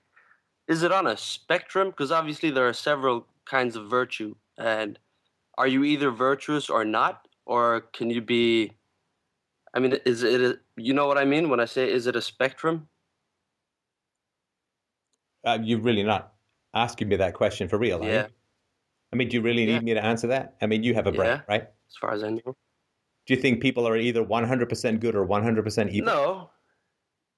But uh, I mean, So so, then where, what is where, it? Is it where do you draw the line between virtue? Because when, when No, no, no, no. You didn't ask me where you draw the line. You said, is there a, is, is, is virtue a spectrum? yeah, Okay. Is it a spectrum? I guess it is. Yeah, I would. I, in my estimation, yeah.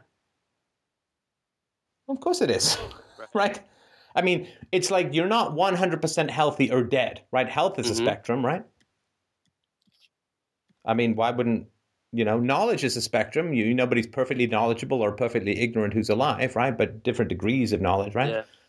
So, of course, All yeah, of course, so, it's a spectrum. so Steph, I found a picture um, in my folder here. Uh, it's kind of, it's like a private kind of picture, so I don't want you to share it because it's oh no, listen, don't worry, it's in the vault. I just, I'm just curious myself. there's some some boob in it. I mean, not not no nipple or anything. Just uh, it was a picture made for me, you know.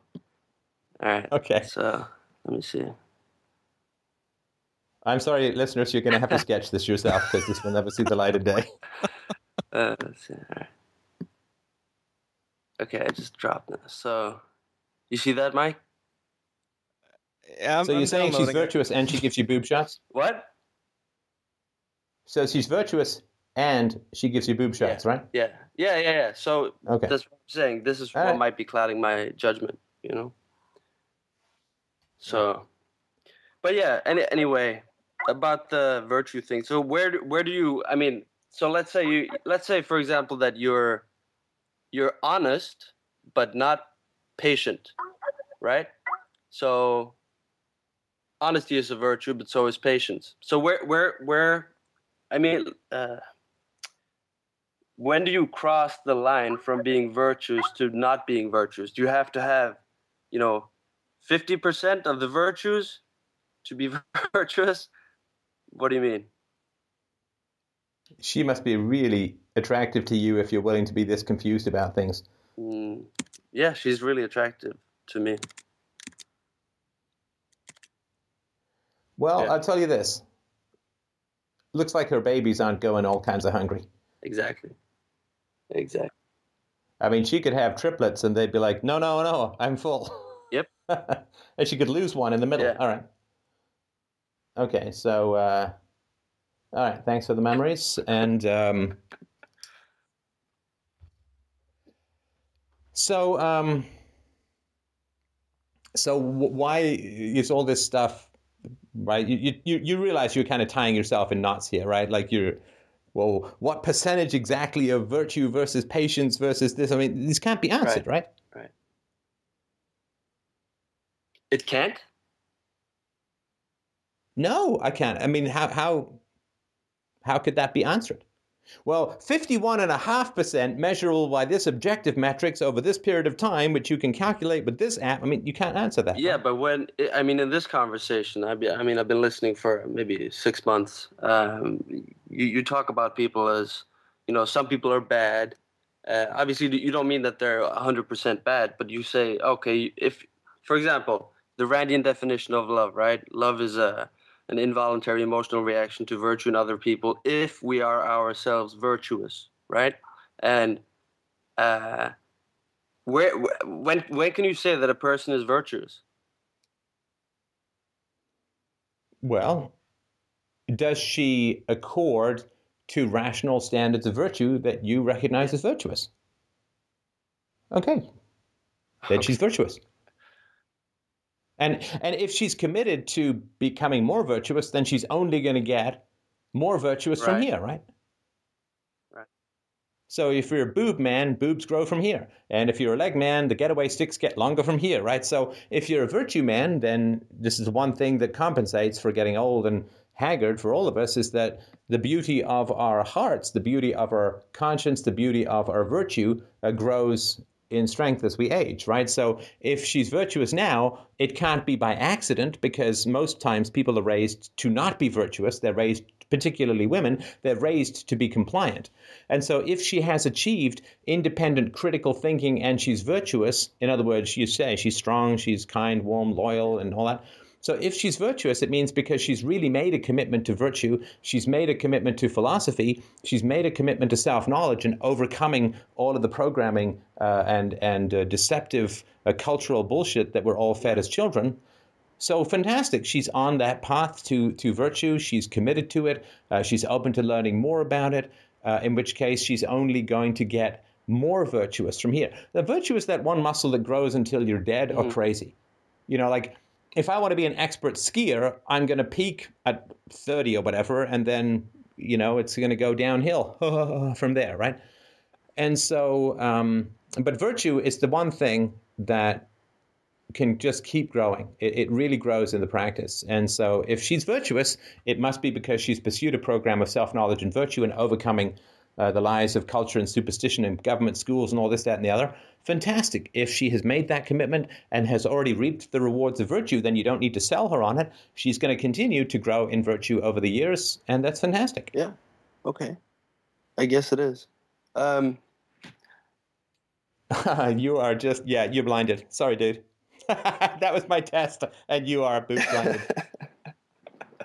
yeah. Okay, but okay. So, so, um, I, I, what? yeah, I am boob blind. No, no, no! Don't run back to the boobs in your head yet. kind of hard to avoid. Um, All right. Why? yeah. Why did I just know you were you're you're boob blinded? I'm I'm not sure. I'm not sure. Stuff. All right. Why don't you tell me? Because mm-hmm. I said she must have pursued a program of rigorous self knowledge and critical thinking in order to become virtuous in a largely corrupt society, right? Yeah. And you just blew right past that, right? Yeah, you're right. I did. Why did you just blow? I know why, but because, tell me why did you just blow right past that trap? I don't think that she has made a conscious commitment to the pursuit of self knowledge. Well, what do you mean you don't think? I, I can't know for sure. What's the evidence that what? she has? What is the evidence that she has done that? Well, the fact that she... the default position, the default position is ignorance mm-hmm. and illusion. Right? That's the default position. It's not human nature, it's just the way that we're all right. raised, right? So the default position for all human beings is ignorance and illusion, possibly with a side peppercorn sauce of hostility towards critical mm-hmm. thinking, right?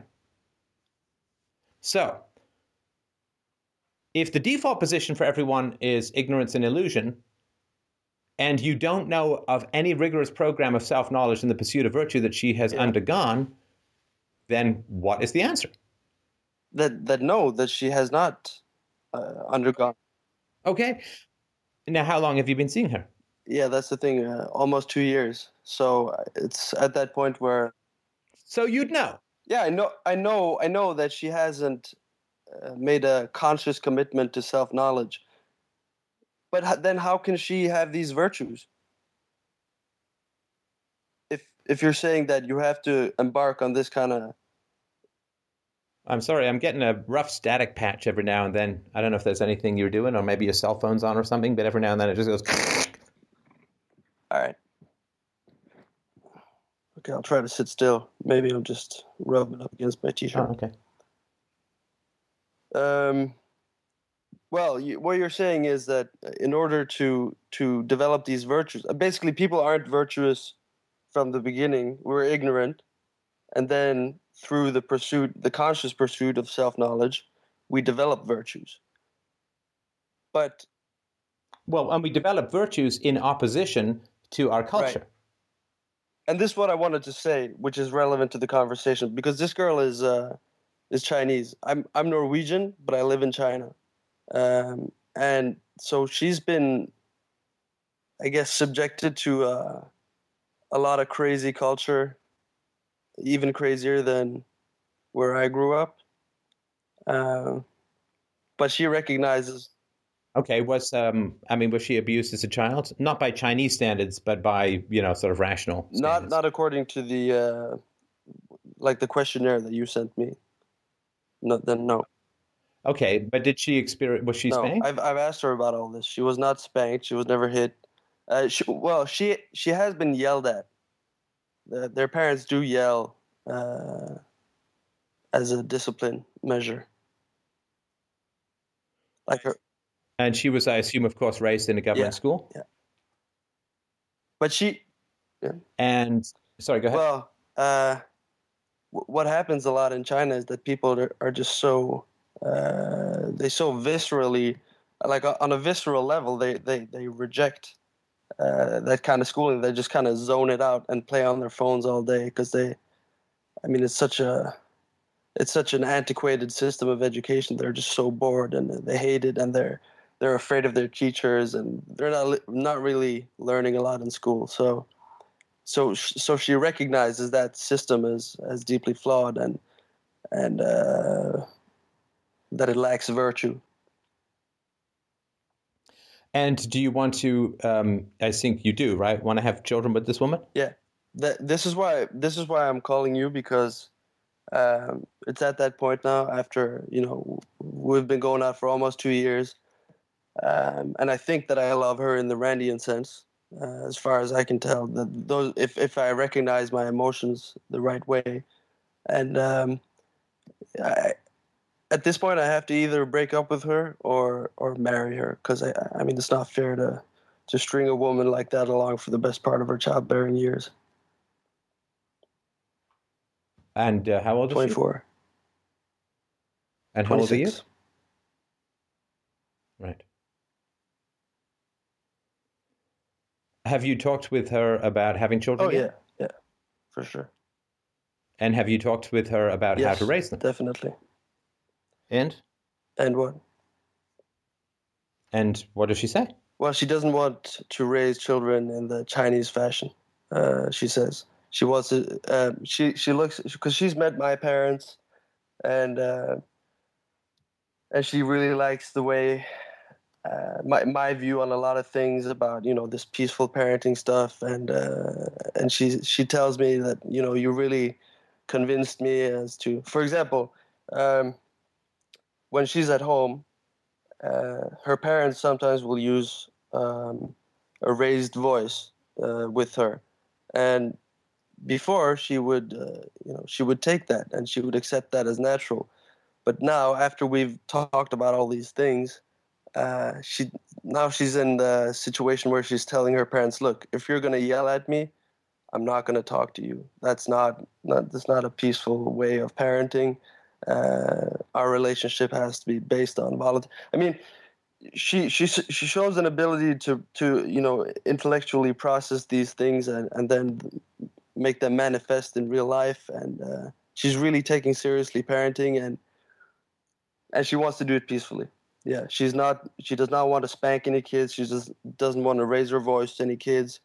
She doesn't want to tell them, you know, because I said so.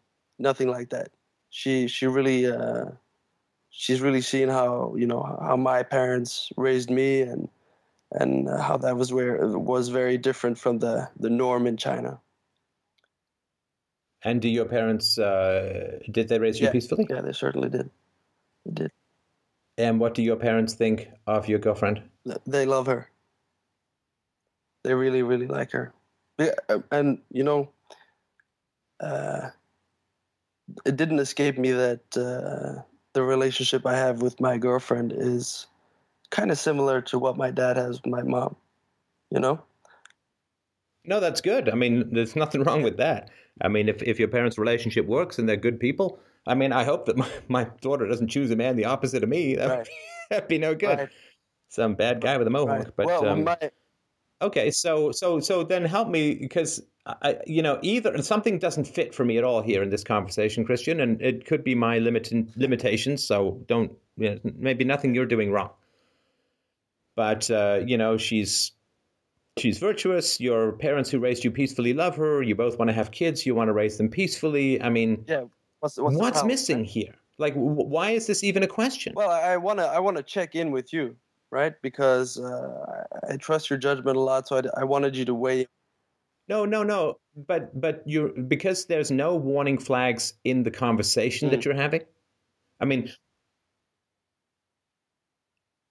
then, and if she had like a zero ACE score and what you said you had a zero ACE score, an adverse childhood Yeah. experiences score. Uh, sorry, Mike, is that the case? Yeah, that's correct. Okay. Well, actually, Um, when I looked at it the second time, the number four, um, it said or. Like, did you ever feel like your family wasn't always standing up for each other or something like that? Uh, yeah, no family lover support was the. Yeah, but there's an or. Remember, like after there's like a second part of that, and it's. Uh, let me just see if I can pull that up here. Because I did have some issues with my sister. Uh, like I never really liked my sister, and we had some conflict. I don't know if you think that's relevant or not to this. I don't, I don't really have a lot of conflict with my parents. They raised me peacefully. They they always encouraged my critical thinking and rationality and reasoning and all that. I was never Okay, but but listen, Christian. So, but based on the information that you're Yeah. giving me, what doubts could there be? well. Um, she she is not. What what well my doubt comes from the fact that she is not. Uh, she's not very knowledgeable. You know, she's not the kind of like you have a wife who's a psychologist, right? And and uh, she's highly educated, and, and I'm sure Well, she practices psychology, but yeah, yeah, she um, yeah, she's very so, well educated. So you can sit up, you know, and, and talk for a long, long time and have really long, interesting conversations, and that works for you, right? Uh, I can have I can have conversations with her too, um, but they're more on a uh, they're not on a on a highly educated level like like I would have with uh, a close friend of mine, like a male friend of mine, you know. well, but but what is her education? Oh, she's uh she works at a, a lab at a hospital. You know, they they analyze like blood and urine in big machines. That's her education. So I don't know what you call that, but Yeah, but does she want to stay? Does she want to stay home with your kids if you have them? Yeah. So I mean, the the job is. I mean, if if her job for five or ten years is going to be raising kids, then, um, but but I asked you about her education. You told me about her job. So is she high school? Is that right? no, no, no, no, no, no. Um, she's got um so three years of higher education and uh, but it, but higher education in China, you know, and it's very it's a like a technical. Okay, dude. you- I mean, you you, you got to have some respect for my time here. Like, I mean, I I really would like to help you, but you know, you're saying, well, she's you know not quite as educated, and like, and I say, oh, well. And you say, no, she's got three years of higher education plus, you know, after high school. And Yeah, but that doesn't right? necessarily mean that she's you know educated, right? In the in the sense that we use the term in this conversation. Technically, if you have lots of education, that means you're Right, educated. technically, yeah, sure, but Yeah, I mean, she's got what, 15 or 16 years of Yeah, education? I think that pretty much means educated. okay, but I'm saying she's not very knowledgeable about the world. She's uh okay, then stop telling me about the things she does know about and tell me where the right. deficiencies This is what I'm saying. The deficiencies are that I can't for like if I made a reference to uh to some I don't know the the Milgram study or if I made a re- I, I mean she she wouldn't know. What I was talking No, no, no. That, no, that, no, that doesn't matter. That it doesn't matter the degree to which she doesn't know stuff. It matters the degree to about which to she wants Right. to learn stuff. Gotcha, gotcha. Okay, so so then we're Right? good. Then we're good. So she's interested in learning new stuff. Is there a language barrier between you guys? No, I, I'm fluent in Chinese. Okay. And uh, biracial kids, you're okay with? Uh, yeah, sure. Is a I mean, unless there's something I didn't think about, that could be a problem with that. Well, I, th- I mean, it's not. I mean, I, I don't think it's a huge issue, and, and certainly if you raise your kids philosophically. But I think that for some kids, and again, I'm not obviously trying to paint with a very wide brush here, but in reading some of the Elliot Rodger's stuff, some of the biracial kids, he was half Chinese, half white, and um, they sort of feel like not quite in the white community, not quite in the Chinese community. They could get cattiness sometimes from whatever, right? So it's just. But if you raise your kid philosophically, you know, they won't pretty much care about tribal stuff. Yeah, I, I thought about that, but uh, you know, you you mean like if it were a, guy, if I had a boy and he was super short, or no, or a girl. uh, I mean, aren't, aren't aren't like half white, half Asian girls pretty hot usually? No, no, dude. I'm not talking about how hot they are. I'm talking about where they fit in in the world, Okay, okay, not what fits into them from the right. world. Yeah. you mean like yeah, like third culture kids, right? yeah. Yeah, no, yeah, Um, about that. Okay. Well, I mean, uh, you know, if if you if you respect your parents and your parents love her, I mean, I would think that that would be more, you know, telling than anything that I could uh, uh, I could say. I mean, ask me some it- more questions. it's fine to have different interests. I mean, it's fine to do do your own thing. You know, my my my wife didn't care about Unreal Tournament, but I quite liked it for a while. Uh, and uh, so it's yeah, it's fine to have different interests, different focuses. The important thing is that you're emotionally connected and you're on the same page about raising kids, and you can talk to her about what you think and Right. feel. Uh. I mean, check, check, I love abstract discussions with my wife, uh, and that's her particular thing. And uh, but but you know the the question is really to what degree is she committed to lifelong learning? Uh, if that's your commitment but not hers, then you're going to outgrow her. Uh, but if it's both your commitment, then you can knowing different things is a plus because you can bring different things to each Right. other's kn- knowledge base, right? Okay, so check, check, and check on those three.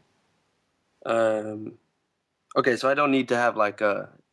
She doesn't need to be like my my best male friend. You know that we can talk about economics and history and philosophy and all that. I mean, philosophy I can talk to her about. No, no, no. That's not what I said. What I'm saying is that she should care about economics, history, and philosophy because you care she about does. them. If you listen to this show, she should take it for a spin, right? I mean, she should, Yeah. right? Yeah, sure, sure.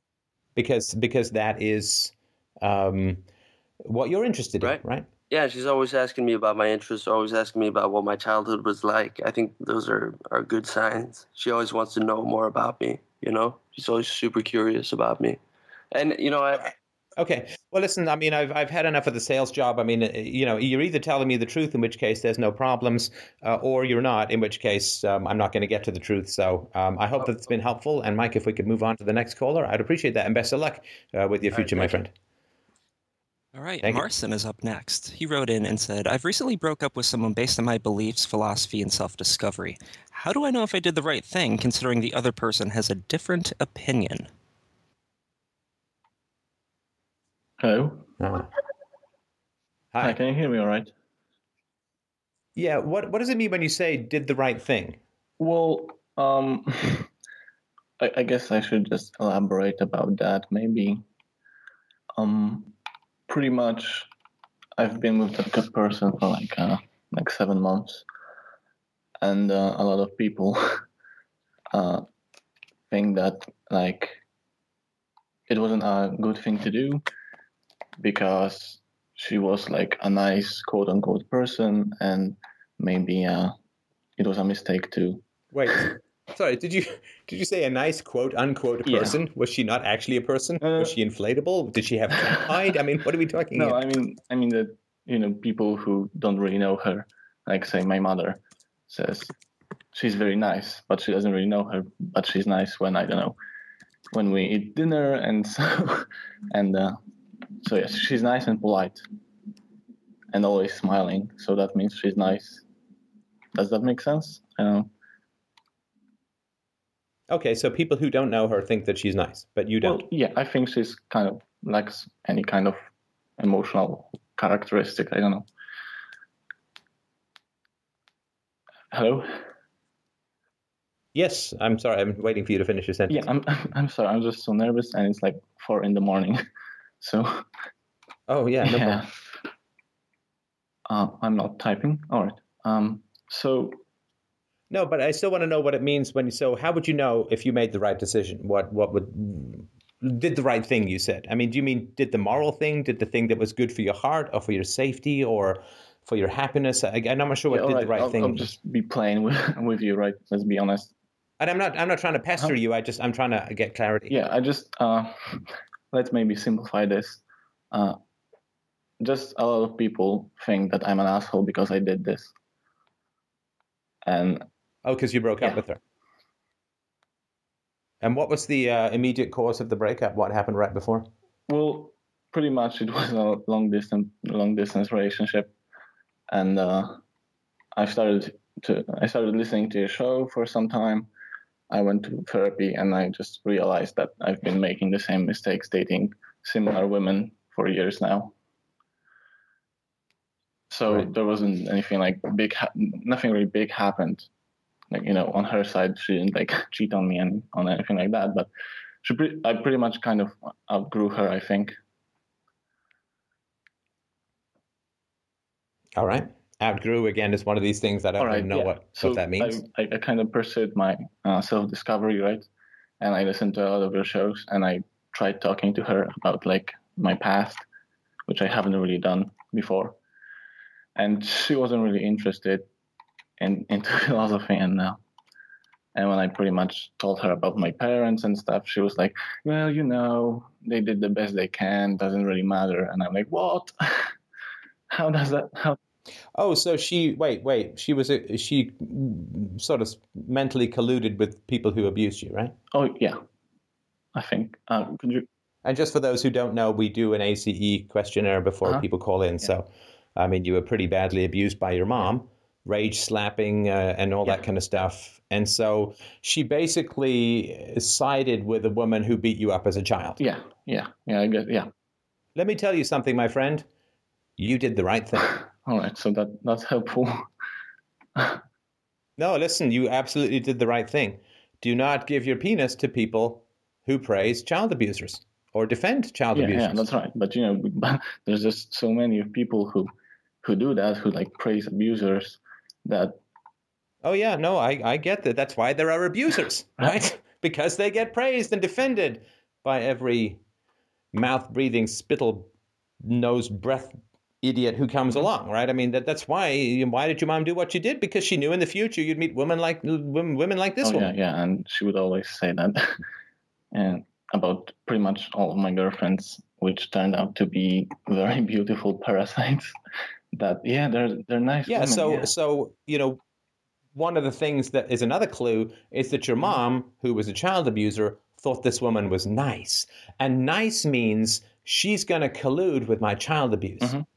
And she's not going to stand up for you, and she's not going to cause me one lick of trouble, right? yeah, that, yeah, yeah, I get, yeah, it makes sense. Yeah, So good riddance. Good riddance. Yeah. So that's yeah and and because of you know because of that i also started to sort of evaluate my friendships and and and just people i know and well it turns out there's so many people like that and you know it's hard to open your eyes sometimes so Yeah, and just just for you know for women who may be confused by this, right? So, let's say that you were raped, Mhm.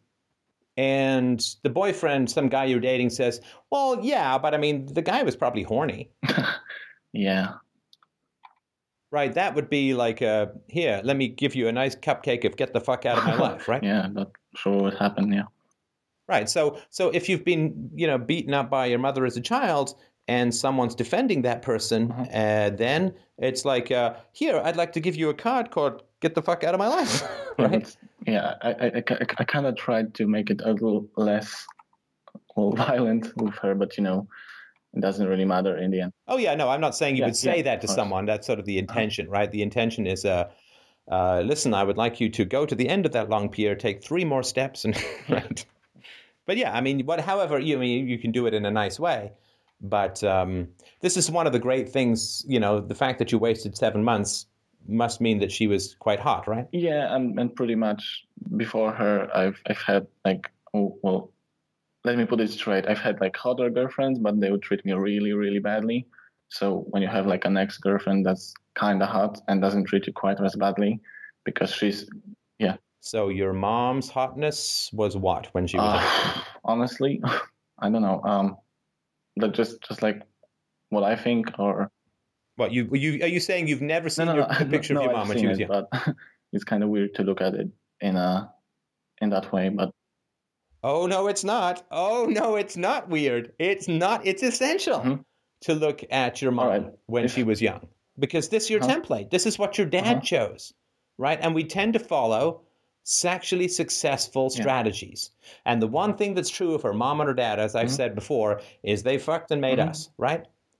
And so, as men, as biological organisms, we are programmed to do whatever dad did that made us. In other words, we are going to be default position attracted to women like. We're going to try and be as much like our mm-hmm. dad as we can, and we're going to try and have sex with women like our mom as much as we can. Because that's what worked to produce us. And our genes don't know that there's not a small tribe with, you know, 20 Mhm, of the mhm. women who are basically photocopies of each other and 20 of the men who are basically Right. photocopies of each other. They don't know we've got this wealth of choice and the internet and can date big boob vixens from China. They don't know any of that stuff. So the genes are like, oh shit, did your dad bang your mom and make you? Okay, be like your dad, choose someone like your mom because that's what works in this tribe, right? So it is absolutely essential to figure out why your dad married your mom because that's what you're going Yeah, to I be think- drawn yeah, to, I think- right? To be perfectly honest, that yeah, that my father pretty much yeah married my mom because of her looks and uh, and because of the So she was yeah, very pretty, right? Let's let's say like an eight, I guess. Well, sorry, why is this? Why is this difficult? I don't understand. Can you not figure out whether your mom is pretty? I mean, is, is, is, it does it does she get pixelated when you look at her? I mean, what happens? I, I don't know. Just su- subjectively, I, I I wouldn't find her necessarily like, like a, I'm not saying fantasize about having you sex with your mom. I'm asking you a question. Was she was she All right, yes, attractive when yes, she was younger? Okay. And why, again, I don't understand why that's so tough. well, okay, yeah, yeah. I'm sorry because yeah, like I said, it's like four in the morning, and uh, yeah, I'm sorry. So yeah, yes, I I yeah, she was. Okay, so so then the template for you is that um, was your dad wealthy? Yeah, reasonably. He's he's he's the provider. He's uh, basically a sailor, so he's not around very much. So I guess yeah. And how's your um, and how's your um, how's your wealth situation? Uh, you mean like uh, family wise, or or like my personal? No, I mean you you personally like so when you start dating a woman, I mean do you Oh yeah, yeah, do you yeah. do I the just- money I- display? yeah, I, I think I know where this is going, and yeah, I was pretty much paying for everything. Okay, so and how do you Uh-huh. display your wealth to a woman when you want to date her or you want to ask her out or when you go to pick her up? well, you you pay for for like a dinner. Is that what? No, but how does she how does she know that you have money when she meets you? Like immediately? Yeah. Um, because I show it, I guess, in a way. I know you show it. How? Come on, work with me, man. You, you know it's four o'clock Yeah. in the morning. Jump up, do some jumping jacks, shake it up a little. It's not Yeah, four o'clock in the morning slap myself. So, so how do you show it? How do you show the woman that you have money? Well, I would ask her out for like in for in, to a place and pretty much offer that that I'll pay. For example, so you will you would say to the woman, I mean not anymore, um, but I would like you to take you to a restaurant and I will pay for the meal. yeah, or imply that it's that it's normal that a man pays. Okay. So let's let's pretend that I'm a Uh-huh. hot lady, right?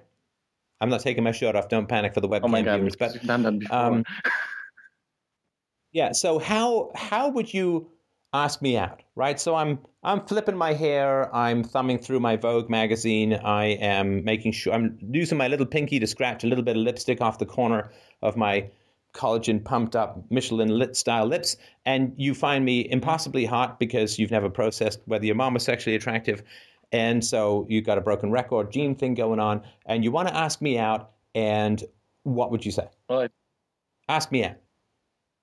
I would probably buy you a Pretend we're in an elevator at four o'clock in the morning. How would you ask me out? I'm like, hi, can I get your number? Or hi, would you like to go out sometime? I don't know.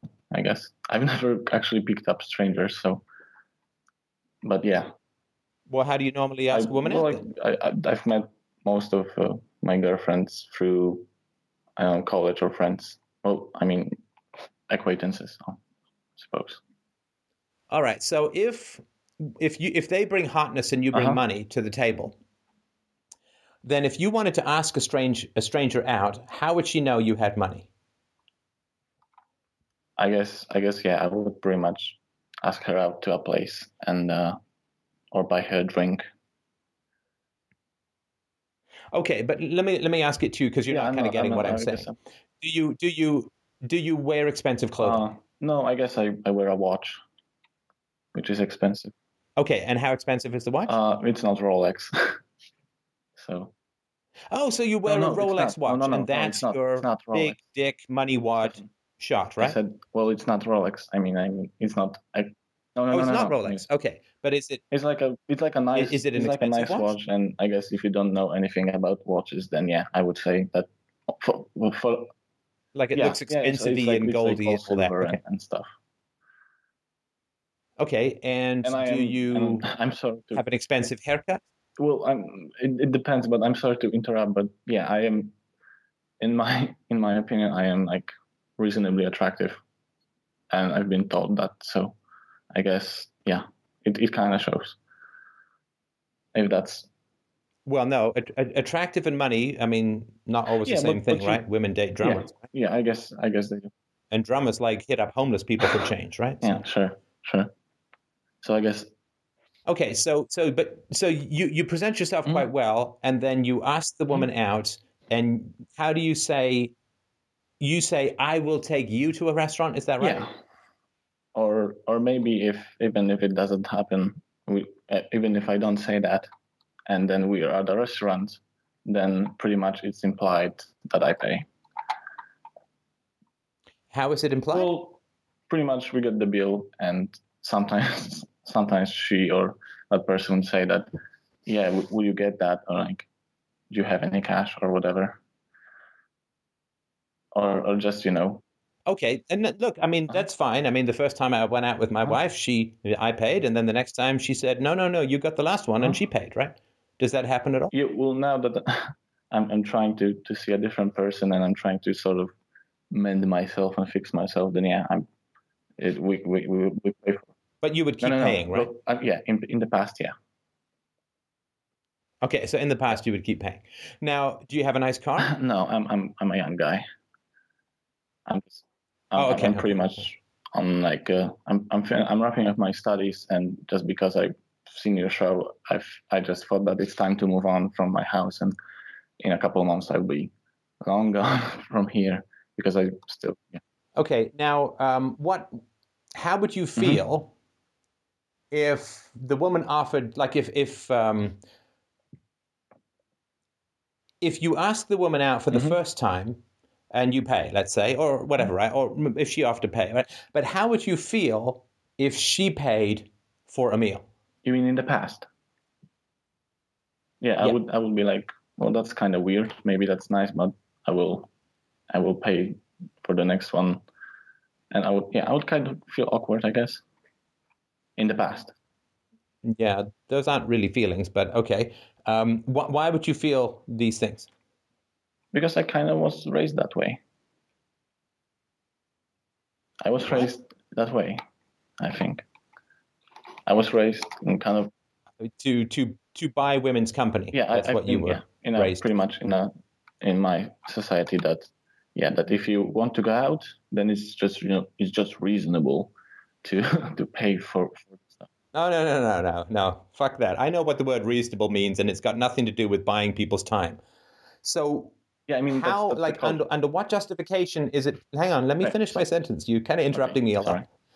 Under what theory is turning a woman who's dating you into an employee that you pay for her time? How is that justified? Uh, you mean just generally in uh, for me or Well, you said this is how you Yeah, were okay. raised. So, how is it justified? it's pretty much justified that well you got to get married when you're 20 something and because women are those creatures who don't like stuff that men do but they're pretty and uh, they can give you sex so you better you better be a successful guy who earns money and and show it because otherwise you're not getting any Oh, so basically, women are prostitutes. Yeah. I mean, am I stating it too no, boldly? no, I, I, you should be very frank with me i'm very open to that But no, I, I don't mind being frank. I just want to make sure I'm being accurate. So basically, if you want women to have sex with you, you give them money. Yeah, just like let me give you an example. When I had like my first girlfriend when I was like 18 or 19, which is like four years ago, she was very pretty, like like a 10, and she was also uh, very ambitious. And then I would I broke up with her. Well, she actually broke up with me. And then my father, who knew her for like two or three meetings, like brief conversations, up to this day, he sometimes says that, well, you know, she was so pretty and, and ambitious, and you did the wrong thing to break up with that girlfriend because she was so great. Just because she was very Yeah. So obviously, he she she reminded she reminds your father of your mother when she was younger, which means you dodged a very foundation based Yeah, yeah, bullet, even if- right? Because your mom was kind of a bitch, right? Your mom was like hitting you all over the body and stuff, and so your dad like, oh, she was great, just like your mom. It's like, Maybe even ah! right?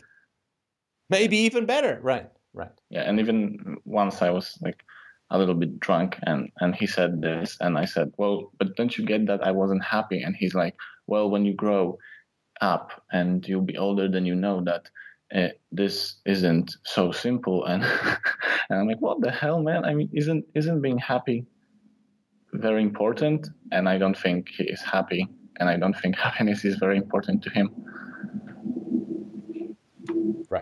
Right. Look, I mean, this is, and I've look, I've made this mistake as well. So I'm not speaking from any kind of, um, and I made it when I was older than you, right? This this paying for sex mistake. I uh, so I, you know, I'm not trying to lord it over or be some sort of wise guy who never did this sort of stuff. But it is, um, you know, women are telling you everything that you need to know. Everyone does, right up front i agree right? And a woman who's like, yeah, I think you should pay, and maybe I will grace you with sex, Mhm. right? Well, you're not the only guy in the world with money, and that is not exactly the road less traveled up that hoochie cooch, right? I mean, there's probably a people have uh, left uh, probably some pretty interstellar microbes uh, in that hoo hoo that uh, can probably crawl up your spine and turn your head around like you're some extra in a poltergeist movie. So, uh, you, yeah, I mean, you're not, not the, you're not the only guy with money, and she ain't the only woman with a vagina. You know, it's something I remember. You know, it's when you're a teenager, you're like, oh, pussy. Yeah. Oh, it's like the Ark of the Covenant. You know, you're like, you know, they could hide pussy in all of those. Uh, boxes and crates at the end of Indiana Jones, uh, the movie, and you're like, I'm looking, I'm prying over the crate. Find me the pussy, right? I mean, you're crazy about that stuff, right? Because Yeah. you know, you're your body is just like photocopy, photocopy, grab something, squirt something, have a nap, photocopy. I don't care. Hey, if you gotta, we just gotta get the egg, egg. You know, the giant flesh-based penis egg-seeking missile uh, trailing cash and s- the sweat of desperation is pretty much the only rocket propulsion that teenage boys have. And um, so, I mean, I, I get it, I understand it, but it did sort of realize in my, I think I was 17 or 18, I'm like, you know, I was looking around, I was looking at this crowd of, of kids in my high school, and uh, I was looking at all these women, and they all had noses, right? And I just, uh, I just remember thinking, you know, eh, you know, for every one of these female noses, there's a female vagina, and there's a lot of noses Yeah, in this in this room, and uh, really not, uh, not, not shockingly rare. And uh, so, yeah, they're telling you all they need to know. And look, I mean, I think it's ideal. I mean, biologically, a man goes to work and the woman stays home, breastfeeds the kid for the required 18 months, has another Mm-hmm. kid, you know, stays home, raises and all that kind of Fantastic. But then he's bringing home the bacon and she's frying it up, right? She's working hard Mm-hmm. Yeah, exactly. to raise the kids. I mean, I have a pretty unique view in that because um, that's what I've been doing for five and a half years with my wife. And um, uh, so, but but a woman who's like, well, I'm just here to be pretty, and you pay for that. It's like you know your prettiness is for sex, right? And you know the sex is for children, right? And you know that you better damn well work when we have kids, right? And uh, women sort of seem to forget that, and they think that they're all that because nature gives men hormones. I have value because your sperm wants something. Yeah, it's and a, they and they it's a and they pathetic, pathetic and they way. often- It's literally like a man saying, I'm a fantastic businessman because I inherited a million dollars. And it's like, no, you're not. You are a trustafarian, lazy bastard who just happened to um, fall ass backwards into Yeah. money. Right? And women are born with the wealth of male hormones surging at them like a bunch of grasping tsunamis. And, it, you know, I understand, I, I get how it can make you feel all kinds of precious and sensitive and special and valuable to have men all drawn at you, but they're not drawn at you. They're drawn at your eggs. They're drawn to your eggs. You just, you know, let me crack the Fabergé so I can get at the egg. It's just you're the egg holder. Uh, and um, it, it's just biology. I mean, it's bad as romantic as a, a trout is squirting semen into a stream. I mean, it's, I guess it might buy this stream dinner if it would help, but uh, it, you know, and uh, I get that we all know this but men we we we kind of get it, right? Like I mean, we kind of get that. Um, uh, having a lot of resources is going to get you some gold diggers, right? Mhm. Like, I mean, if, if you're if you're rich, then you're going to get some gold diggers. And women, you know, there's actual books like How to Land a Millionaire Oh, and yeah. all that. So men, men we kind of get like, if you've got money, then you can get some, you know, GDHs, some gold digging whores around, Mhm. right?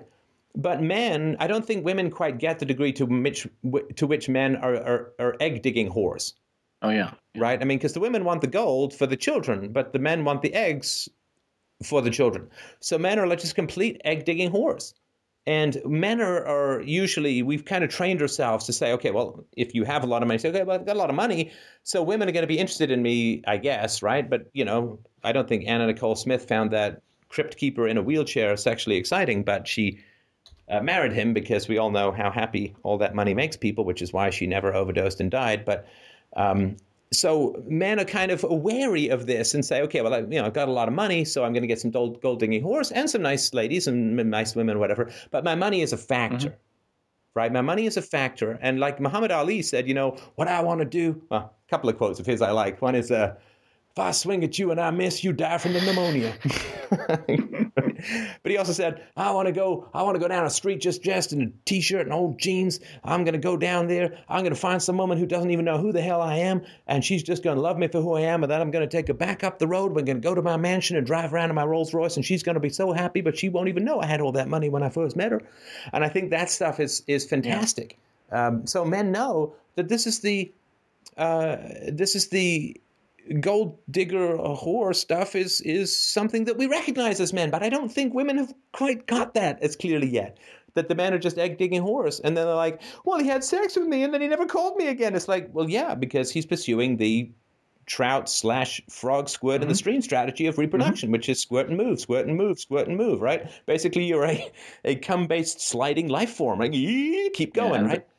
And I just I just don't think that, that women are quite as get it. You know, some some rich old fart like uh, some someone sent me an email once um, about you know how do you how can you spot uh, a a, um, a a billionaire from behind, right? And it's this tubby fat guy with this hot woman, and you can just see them from behind, right? And so there's these jokes that men sort of make about if you've got money, then you can attract gold digging whores, and they're you know going to pry you, uh, pry the money out of you and move on if there's someone else to attach to.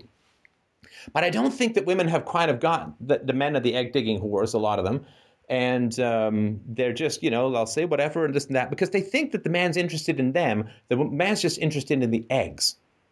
And then the the woman is like, "Well, he had sex with me, and he doesn't seem to be that interested. I can't get him to commit." Or it's like that's because he's an egg digging whore.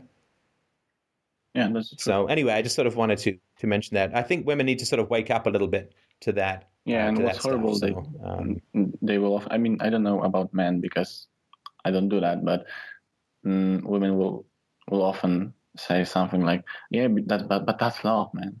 That's love," and then that's but love. that's what Like, I love you, man. Like, you know, you know what I mean? Like, yeah, what women say Yeah. that to you. Yeah. That you know. Well, of course, uh, people can say whatever Yeah, they sure. want, right? A man can say, I'm rich. It's like, okay, but at some point it would be nice to see a bank statement. A woman can say, well, I love you, but at some point it would be nice to see a definition exactly. uh, of. Uh, exactly of love, when right? i when i uh, wanted to talk to my ex-girlfriend about you know what's going on with my life and stuff and and i pretty much asked her why, why does she think that she loves me and if she could just you know give me like i don't know like three words of my characteristics like anything like not even positives and she pretty much couldn't she just she just Right. does okay, so so check this out. So check this out. This is uh, from AnnCoulter.com. from what excuse me So this is a woman. Her, her name is Wendy Davis. She's a Texas state senator Uh-huh. running for governor. She became a liberal liberal superhero last June when she filibustered a bill to prohibit abortions after Mm-hmm. 20 weeks. Uh, blah blah blah. Anyway, so um, Davis was someone who could give the Democrats real people credibility based on her own personal story: an absent father, a sixth grade educated mother, a teen pregnancy, followed by life as a single mom in a mobile home, then community college, and at last Harvard Law School. And it's like, wow. And CNN said, Wendy Davis, from teen mom to Harvard law to famous filibuster. And Bloomberg said, Texas filibuster star rose from teen mom to Harvard law. And in the UK, Wendy Davis, single ma- mother from trailer park who has become heroine of pro choice movement. Uh, uh, and um, this is actually not uh, true at all. I mean, she's not like some courageous, courageous single mom who just managed to get her way through Harvard Law School. And um, I'll just give you a tiny little bit of uh, what the reality is, right? So she claims she was raised by a single mom, went to work at age 14 to support her family, became a single mother herself in her teens, and then, by sheer pluck and determination, pulled herself out of the trailer park to graduate from Harvard Law School. Well, not really. So her family wasn't working class. Her father owned a sandwich shop and a dinner theater, which puts her solidly into middle class land. Um, now, every, no one who works in the media would ever know this, but everyone whose parents run a family business starts work at 14, if not sooner. It's Yeah, just what you do. exactly. You help out, right? Her parents were separated, but that's not the commonly accepted meaning of single mom. And uh, let's see here. Uh, as for being a single mother at age 19, she wasn't a single mother in, tr- in the traditional sense either. She was married at age 18, had a child at 19, and divorced her first husband, a construction worker, at 21. So she got married young, blah, blah, blah. So, but into the 1950s, you know, nearly half of all firstborn children were born to married women under the age of 20. Half of them. Uh, just a few years after her first divorce, this woman was on the make, asking to date Jeff Davis, a rich lawyer 13 years her senior, who frequented her father's dinner club. In short, they married and had a child together. The next thing Jeff Davis knew, the rich lawyer, he was paying off her college tuition, raising their kids by himself, and taking out a loan to send her to Harvard Law School. Fuck me. I'm Uh, then, then Wendy left her kids with the sugar daddy in Texas, even the daughter from her first marriage, while she attended Harvard Law. So he's paying for her life, he's paying for her bills, and he's raising her children and paying for all their bills. Single mother power. Right? Even the child that, that yeah, because this is some hard luck story, right? Uh, let's see here. Uh, Slater says Davis's kids lived with Jeff Davis in Texas while she attended law school. Wendy Davis claims her girls lived with her during her first year of law school. Let's say that's true. Why not the other two years? And what was the matter with the University of Texas Law School, which is where her children actually were? And let me just finish this because it ends as you can imagine it will. Um, the reason Wendy Davis's apocryphal story was impressive is that single mothers have to run a household, take care of kids, and provide for a family all by themselves. But Wendy was neither supporting her kids nor raising them. If someone else is taking care of your kids and paying your tish- tuition, that's not amazing. Um, Mr. Davis told the Dallas Morning News that Wendy, right, so he mm-hmm. basically, you know, raised her kids, paid for her to go to law school, paid for all her bills, and didn't even have him living with her, so obviously wasn't having the sex, which is usually part of that god awful bargain. Mr. Davis told the Dallas Morning News that Wendy dumped him as soon as he had finished paying off her Harvard Law School loan. Quote, It was ironic, he said. I made the last payment, and it was the next day that she left. Oh my God. Yoink. Ah. Yeah, that's awful. In uh, in his petition for divorce, Mr. Davis accused his wife of adultery, um, and the court made no finding on infidelity, but uh, but awarded the man full custody of their underage children and ordered Wendy to pay child support. Now that's incredibly rare. So that actually good happened. lord, What? what? Yeah, what what what I guess he was a very happened? good lawyer then. I, yeah, I don't know, but uh, anyway. So I mean, this is uh, I mean, what a complete uh, gold digging whore, right?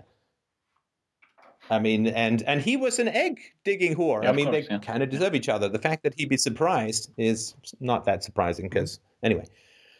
So yeah, you want to kind of avoid that kind of stuff. But yeah, so basically, if a woman agrees, if a woman defends the woman who beat you up as a child, Yeah, then that was kind um, of a yeah, deal breaker for me. Yeah, and look, it's it's a challenge, right? Because you don't want to appear rich Mm-hmm. when you are dating, but at the same time, you don't want to appear to be a Yeah, loser, of right? course. Yeah, but mm, I- Right. So it's it's a yeah, challenge, right? now that that I've uh, sort of opened up and reevaluated my relationships, I I just I just started to meet with uh with an old friend. Well, not a friend, but a girl that I've known before briefly, and I decided that I would be completely honest from the beginning, and pretty much we've been like seeing each other for for a couple of weeks, and I kind of feel like, which is very strange, but maybe you've had it the same after you've stopped paying for women. That after a few weeks, you kind of feel like you know this person better than all the girlfriends you've had accumulated. Yeah. Yeah. Yeah, I mean, once you're not buying people's time, you can actually get to know them, Mhm. right? Once you're not an employer or a pimp, uh, you can actually get to know people. And, um, uh, you know, anyone who, yeah, any woman who wants you to pay for her is going to make you pay. Because basically she's saying, I'm going to be sexually available to a man who puts out money, Yeah. right? You, you flash your visa, I'll flash you my boobs. Well, again, that is uh, a sure sign of a disaster uh, in the making and someone to be resolutely, you know, you got to grit your teeth, you cross your legs, and you just avoid it, right? Yeah. So good for you. Yeah. So yeah. So thanks again for like the amazing support because I, I don't think I would. I, I always kind of was the kind of guy that knew that there was something more to life, but you know, I just needed that final push and finding your radio. Well, and yeah, of course, you have the curse of looks as well, right? Well, yeah. And um, the the curse of looks is a challenge because, of course, if you're very good looking, then men. I mean, women, of course, are going to get all hot and bothered for you just at a biological level, in the same way that men do for attractive women. But they also, and this is true for uh, for women as well uh, as men, but uh, you're a status symbol as well, right? Like, look what my vagina can catch, right? and uh, um, you are the fly, and she is right. Except that the fly just eventually dies and ends his misery. But uh, I guess the same thing is Yeah. true for men. No, As well. yeah, it is. But um, It is. yeah, I appreciate your call, and uh, I certainly wish you the very best uh, in your dating life. And Thanks. um, thanks. Thank you. yeah, uh, anyone who can be bought is not worth the Yeah. price. I, I pretty much my current date has paid for everything that she wanted to to get. So I've I've never paid for her yet. So I think that's a good sign. Fantastic, All right. So yeah. fantastic, good And, stuff, uh, good stuff. Thank you once again. And uh, yeah, you're the man. Thanks, man. All Keep right. me posted. And uh, again, we can do one more, Mike, if you want to. All right. All right. Fire Well, 'em up up. next is Aaron. Aaron wrote in and said, I've heard you say that people should call the police in certain situations to resolve issues. How is this not immoral, seeing as the police are not effective at defending people in the moment and exist mostly to fine and put people in jail? Um, well, I, I don't know what you mean by immoral. Um, hi, how's it going? Uh, so wh- what I mean by um, it being immoral is so if we can agree or accept that um, a police officer can't actually um, defend someone in the moment, like it's something that comes in after, but like say you, you were Yeah, well, hang on. Sorry, just just before we start, have I said that people should call the police if there's an intruder in the home? Uh, have I said people should call police if they fear they're going to about to get beaten up? I don't think I remember saying anything like that. I don't think we've even had those conversations with people. right. Um, okay, yeah, fair enough. I can't remember a specific uh, time where you said that Do I think that people should never call the police? No, I don't think people should never call the police. The the one here's one that I remember clearly. Um, it, it wasn't about breaking into people's homes or anything. Um, so there was this girl who was um, she cheated on her boyfriend and she was really drunk, and she went over to some guy's house with her friend, and it was kind of like like a rapey kind of vibe where this girl was too Oh drunk. yeah, Did, if if her friend, yeah, I remember. So if her friend, sorry to interrupt, but if for those who don't know, so I said i i basically if her friend could not, c- this woman says that she was blackout drunk, which I personally didn't believe, but doesn't doesn't really matter. But this woman said that she was blackout drunk and was unable to consent to sex. Right. Right. And I said so her friend should have prevented her from having sex.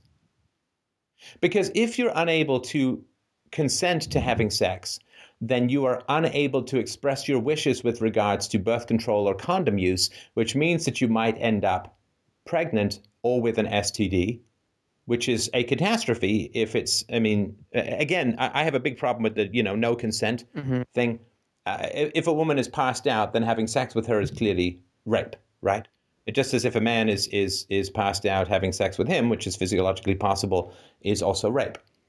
But again, because you can't consent to sex, uh, it's like basically if I give you fifty bucks, that's generosity. If you take 50 bucks from my wallet while I'm passed out, you're stealing, right? So if we take the woman at face value and she was unable to consent to sex because she was blackout drunk, then her friend should have called, should have either got her out of the apartment, but if she couldn't get her out of the apartment, should called should have called the cops.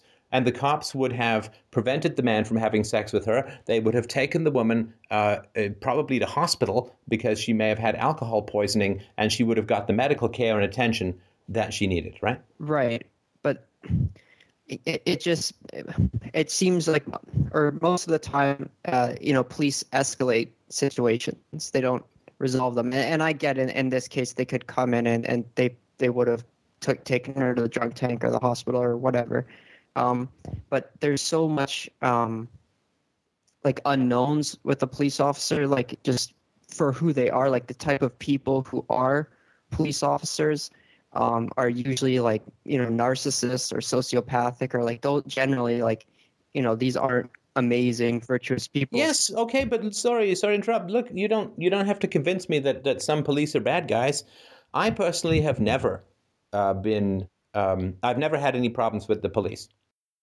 I have uh, never had any. I mean, I've never had any problems with them. They've, you know, they've always been uh, uh, reasonable to deal with uh, because I get that this is a dangerous and volatile situation. So, you know, if you're in the tiger tank, you don't poke it, right? I think so, you would be the exception, um, though. I've- I don't think you'd be the rule. Like I think your interactions with the police would be an exception. It wouldn't be that this is what is generally happen happening when people are interacting with police in these like volatile situations. And and to I, well, look, I mean, I, I don't know how to argue if, if you say, well, this is generally what happens, and I say, well, this is not what happens to me, and you say, well, that's the exception. Well, you're just begging right. the question, okay, right? well then how about we look at it like this? So if the, the, the woman calls the, the the cop into the guy's house who was, you know, being rapey or whatever, and um, this guy then goes to jail or whatever for attempted rape. Um, No, he would not go to jail because you would call prior. okay. So you're saying okay, I don't really understand. So Okay, well, okay, but let's say let's say that the woman um, opens the door and the man is having sex with her passed out friend, right? So she should call the police because the man is raping her. but, uh, but sh- couldn't she not stop that situation in another way like um could she not throw the guy off could she not defend herself or does she have pepper spray or a knife or something like it it, it seems Look, if okay, okay, so so she could maybe do that, absolutely. right But what if she's 98 pounds and has no pepper spray? she goes into the kitchen and, and, grabs a knife or something like it Oh, really? Do you think that's not going to be That escalating the that- an- situation that somehow? an escalation, but I, at least you're you're you're defending someone. You're defending your friend in the moment, um, rather than calling in enforcers to take a man to jail. Which I know he's initiated uh, the use of force, but now this man is going to be rotting in a prison, which is completely immoral. uh, When Sorry, why is rotting in a prison completely immoral? um, because Let's say he, let's say he, let's say he's a rapist, right? Let's say he roofied the woman, right? She got drunk really suddenly, really quickly. Maybe he drugged her. I don't know. I don't know. It's pure speculation. This is just a theoretical situation, right? So he roofied the woman and he's raping her. I have no problem with someone like that rotting in a prison. Now, I don't think that the prisons should be the way they are. I don't think the government should run them. But I don't think the government should run the roads either. That doesn't mean I don't think there do should be roads. prison as just pure vengeance, though. I, I don't. What I see prison is is a way of keeping predators off the street. You know, when I go to the zoo, I don't want to mingle with the lions. Right? So so in the human zoo called a city, there are predators and there are prey. And the predators are the sociopaths and the narcissists and the manipulators and all this kind of stuff. And the politicians, of course, right? Now, if there's a guy out there who roofies women and rapes them, um, then they need to have him not do that, right? He needs to not be out there because my daughter might go to a bar and have a drink when she gets Right. bigger, right? And so until they can find a way to cure sociopathy or sadism, then these people need to not be in the general population, right? Well, okay. Here, here are the two arguments that, that I hear about prisons. And the one you've mentioned here is it's either um, to prevent future crimes. So for public safety, you put them in jail to prevent future crimes, or uh, it's for punishment that they need to atone for, you know, whatever they did. They did it wrong. Now they have to serve their time to society, right? So if I'm looking at it like that, okay, so if prison is supposed to be um, re- reforming them, um, it's obviously failed in that respect. It, it, it's not useful at all. Yes, in sorry, but but but nobody nobody has succeeded in reforming criminals, to my knowledge. Right, I I understand that, and And by sorry, and also just to clarify, by criminals, I don't mean somebody selling right, a no, dime I bag, get that. Even right? I mean like real human predators, the kind of people who will like tie you up and rape your wife or your husband in front of you, the kind of people who will torture you, the kind of people who will kidnap your children, the kind of people who will rape both men and women and children.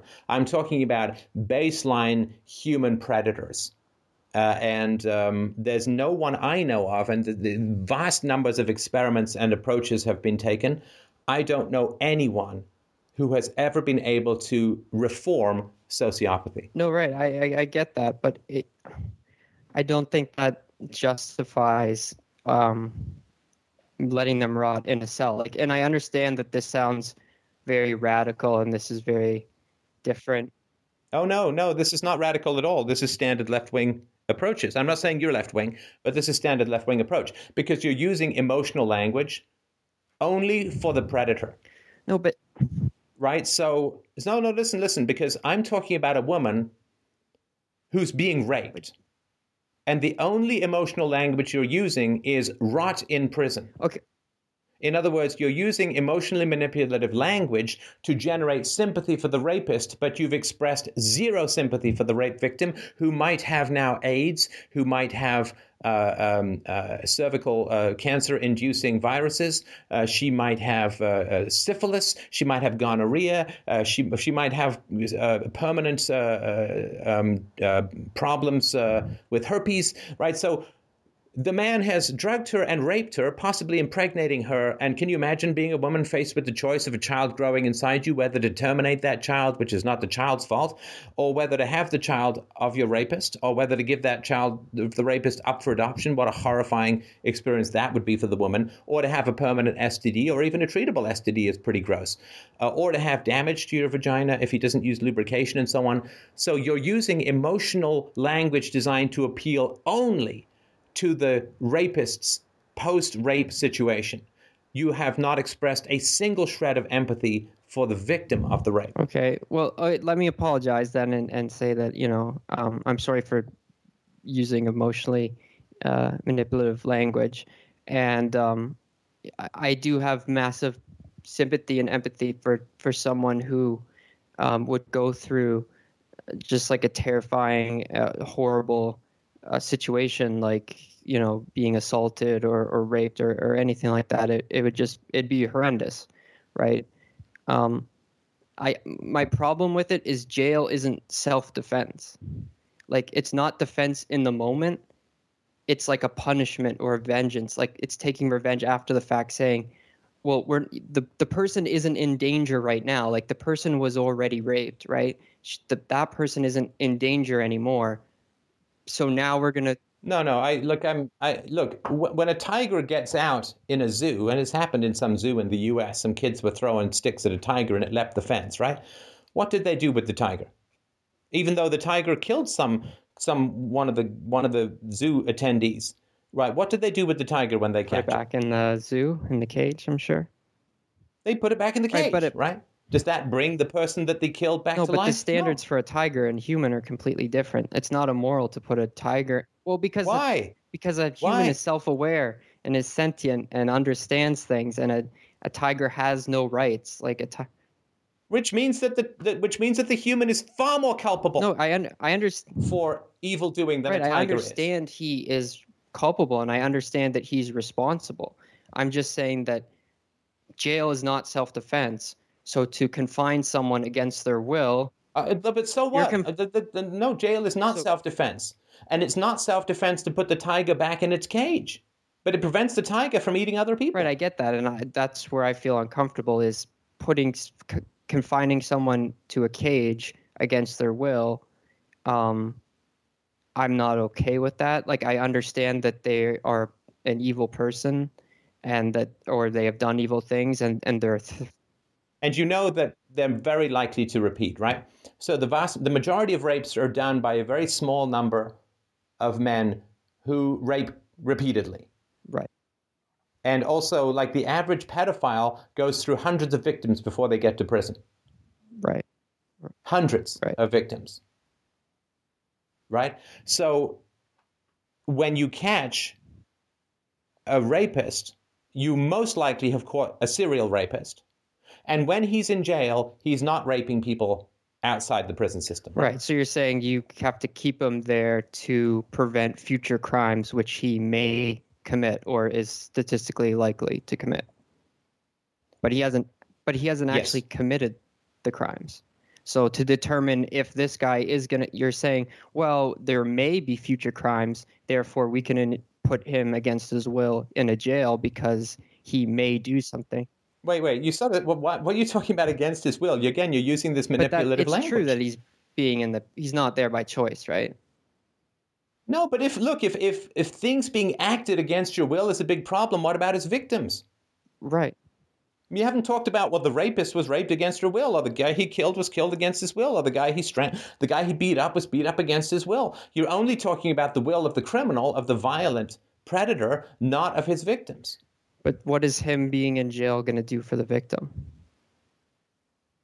Well, we can. We, I just, we're just going in circles here. I mean, what's the No, point I- of having this conversation? I keep telling you, it doesn't defend against anyone who's already dead, but it prevents future crime. Right, but you just said I'm not talking about the victims of the the people who were the victims of this man. Yes, but the future crime, the future crime. What about the people he's most likely going to rape when he gets out?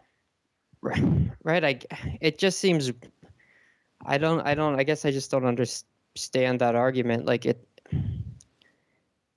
Okay, let me let me put it to you this way. Let's say you're trapped in the San Diego Zoo in 2007, right? There's a tiger out there, and you just saw him rip apart a teenage boy, Right. right? You can't leave the building, and you don't know if the tiger can get in the building, right? What do you most want? To get away from the tiger and not be hurt by the tiger. you can't get away from the tiger because the tiger is a lot faster than you are. The tiger knows the zoo, and you don't know where the tiger is. What do you most want to happen? I want to k- kill the tiger or have the tiger be put in a cage or something like that. Exactly. You want your environment to be safe by having the predator back in the cage, Right. right? Right. But it, I. I still don't understand the animal. No, no, wait, Like, wait, it's- wait, It's a wait, wait. Hang on, hang on. What if there is a shooter in the zoo? Not a, not a tiger, a shooter. Right. and you just saw him gun down a teenage boy. Right. Right? You don't know where he is, but you know the building you're in is not locked. Right. And you think there may be more than one. What do you most want to happen? absolutely anything that will prevent me from getting shot by the guy. So if the man needs to be shot in order to save the future crime that's imminent, potentially against you, you're fine yes, with that, because right? it's it's I'm not happy, but you know I'm that's what needs to happen, fine with right? it because it's in the moment. It's direct. It's self defense. But no, no, no, no. So let's say let's say that um, what is the difference between ten minutes and ten days? Um, this time scale, I guess it it just seems to me vengeance. Like if you go after someone ten days later and they're just sitting in a coffee shop somewhere. No, no, no, no, no. You're you're you're you're willfully evading the point because you're too smart to not get it, right? You want someone put in a cage because they represent a threat to you in the next 10 minutes or hour, right? Right. Like I just want that situation to be over with. Whatever whatever needs to happen for that situation to be over with and me to be safe. Yeah, you don't know. Don't give me no. Don't give me this Okay, this yeah, mouth stuff. be- Look, you want the situation to be over by him being shot or captured, right? Now, do you want the police to hold on to him, or do you want them to say, "Don't do that," and then go home? I don't know. I have troubles with that. Oh no, you come on, come on. No, don't don't don't wimp out on me now. You want the pe- you want the police to disarm him and keep him, right? To contain. I honestly, I honestly do not want him in a jail for 30 years. Just No, no, no, no. I'm asking you in the moment. We're not talking about 30 years. You you don't want the police to say uh, with a megaphone, uh, please, please don't shoot any more people, and then go home, right? Would you feel No. safe? Of course you wouldn't, right? Because he's already been killing people, right? So you want the police to disarm him or shoot him if they can't disarm him, and then you want them to put him in the back of a car in handcuffs, right? right. So you want people who are going to commit crimes which could put you at risk in the near future to be disarmed and kept in a cage, right? Whether the cage is the back of a car or some holding cell at the police station or whatever, that's what you want because that is vivid to you. That is Right. immediate to you, Right. right? But how is it any different for the future victims of someone, right? So in, in, in the, I think it was in the 80s, New York was insane, right? There were like 2,600 murders every year, and then they just started locking up criminals, and it went down to like 600 a year. Right. I think it's because I Like it, it works. It and I, you know, work, I. I'm not saying it's the right solution. I'm not saying it's the right solution. But for sure, if a serial rapist is in prison, he's not raping outside the prison, right? That much we know for sure. Now, whether there's a way to figure out how to cure the serial rapist or whether there's a way to, you know, but we don't want to let the serial rapist out in order to find out whether he's a serial rapist by having him rape you, right? right. I And again, I don't. I'm not saying the state should do it, and the state obviously shouldn't shouldn't be in charge of it.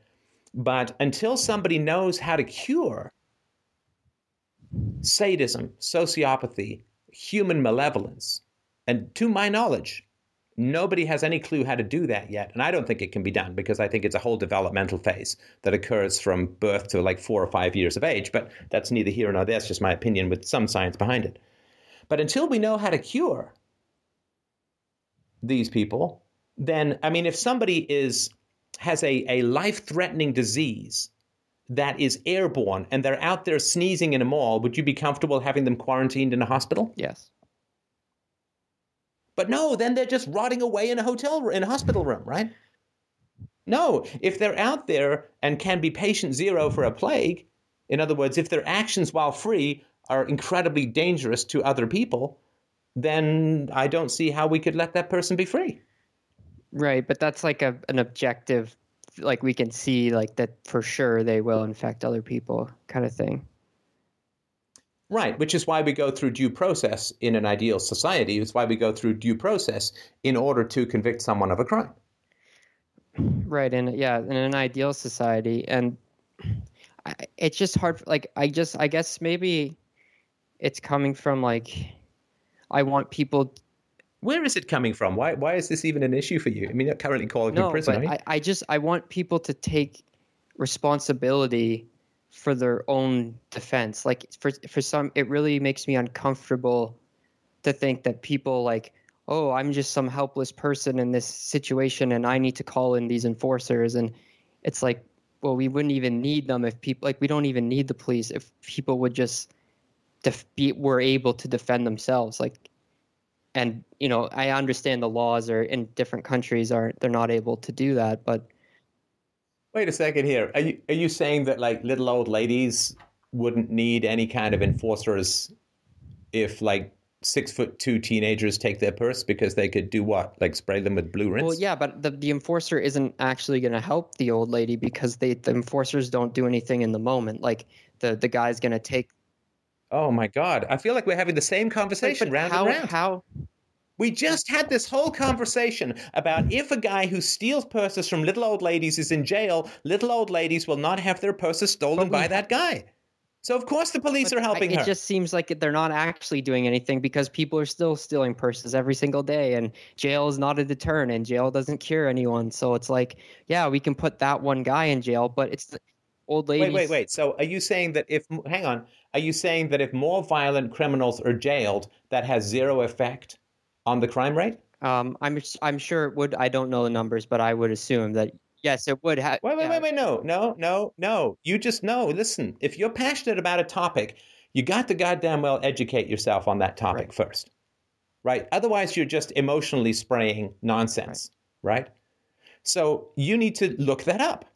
I can tell you that if you put violent criminals in jail, the crime rate doth go down. Now, I'm a big fan of self defense too. I think everybody should be able to carry whatever weapons they want. No problem with it. I think we're on the same page as far as that goes.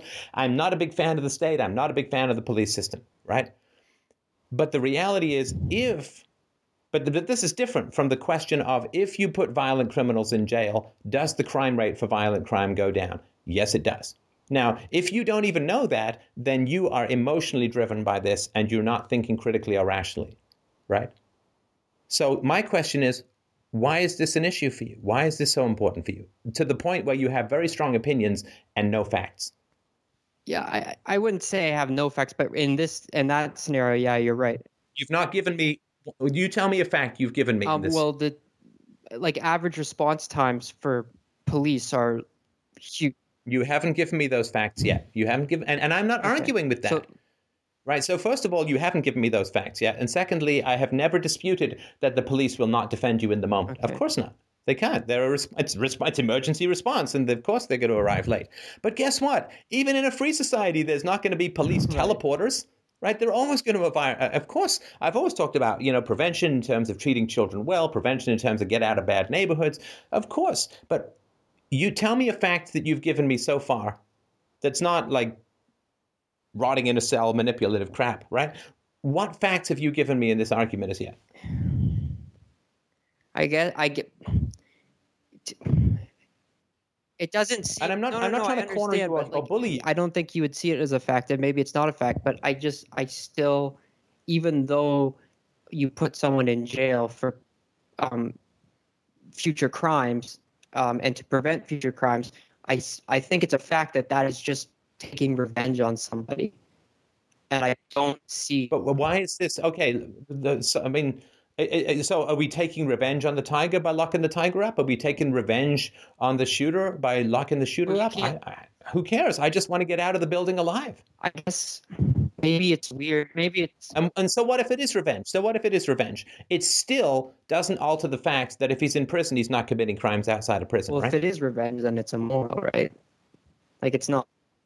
Why? What's wrong with revenge? Well, because you're not. It's um, taking action after the fact when you're no longer in danger, and then so you'd be the initiator. Like if you go out and take vengeance on someone, you're initiating force on them, right? So like breaks into your house and steals your stuff and runs away, and then like a month later you see him in the street, and then you just pull out a gun and shoot him and take revenge for killing your stuff, like that's completely immoral to But what on earth? Well, first of all, that never happens. And secondly, what does this have to do with anything we're talking about? We're talking about due process and the incarceration of serial violent criminals. Because I've given you arguments um, with the degree to which uh, rapists are serial rapists, pedophiles are serial pedophiles, uh, and so on. And thieves are most likely serial thieves unless it's like Winona Ryder style shoplifting. So the scenario that you're talking about, I don't know if it's ever happened and certainly has nothing to do with our discussion. So my argument then goes back, or my question goes back to, what are we really talking about here? Right? Like, why is this important to you? Help me understand. Do you have family members in prison? Um, uh, have you been the victim of a violent crime? Have you committed a violent crime? I mean, why is this even so important to you that you have all of these very strong emotions about things which you have barely any facts about? Um, I, I've just in, had run-ins with a lot of police. Um, not a lot of run-ins, but I had run-ins with police. Um, and um, I've been in situ. Well, can you g- give me give me some context? I don't know what Uh, well, like, just- means. Everyone's had run-ins with the non-violent police, right? stuff like uh, drugs and like possession and stuff like that. And um, So, have you been arrested for for, Yeah. for possession? And did you end up uh, being tried, or did you plea? uh, yeah, Were you yeah. charged? um, in a, I went to the, I was released with a promise to appear in court, and I had to go to the court, and um, they would, they're willing, if I pled guilty, they were willing to do things that would be more beneficial to me, and um, I didn't plead guilty, so Oh, so you went to uh, yeah. And what happened? Uh, it was nothing major because the that crime was or the possession was a very small possession of just marijuana, which is ridiculous that I, in my opinion, that I was even arrested for the small amount that I had, and um, I have a record now, and I got I received a fine, but no uh, jail time or anything like that. and what does the record mean? You can't be bonded, or you can't work for Yeah. certain places.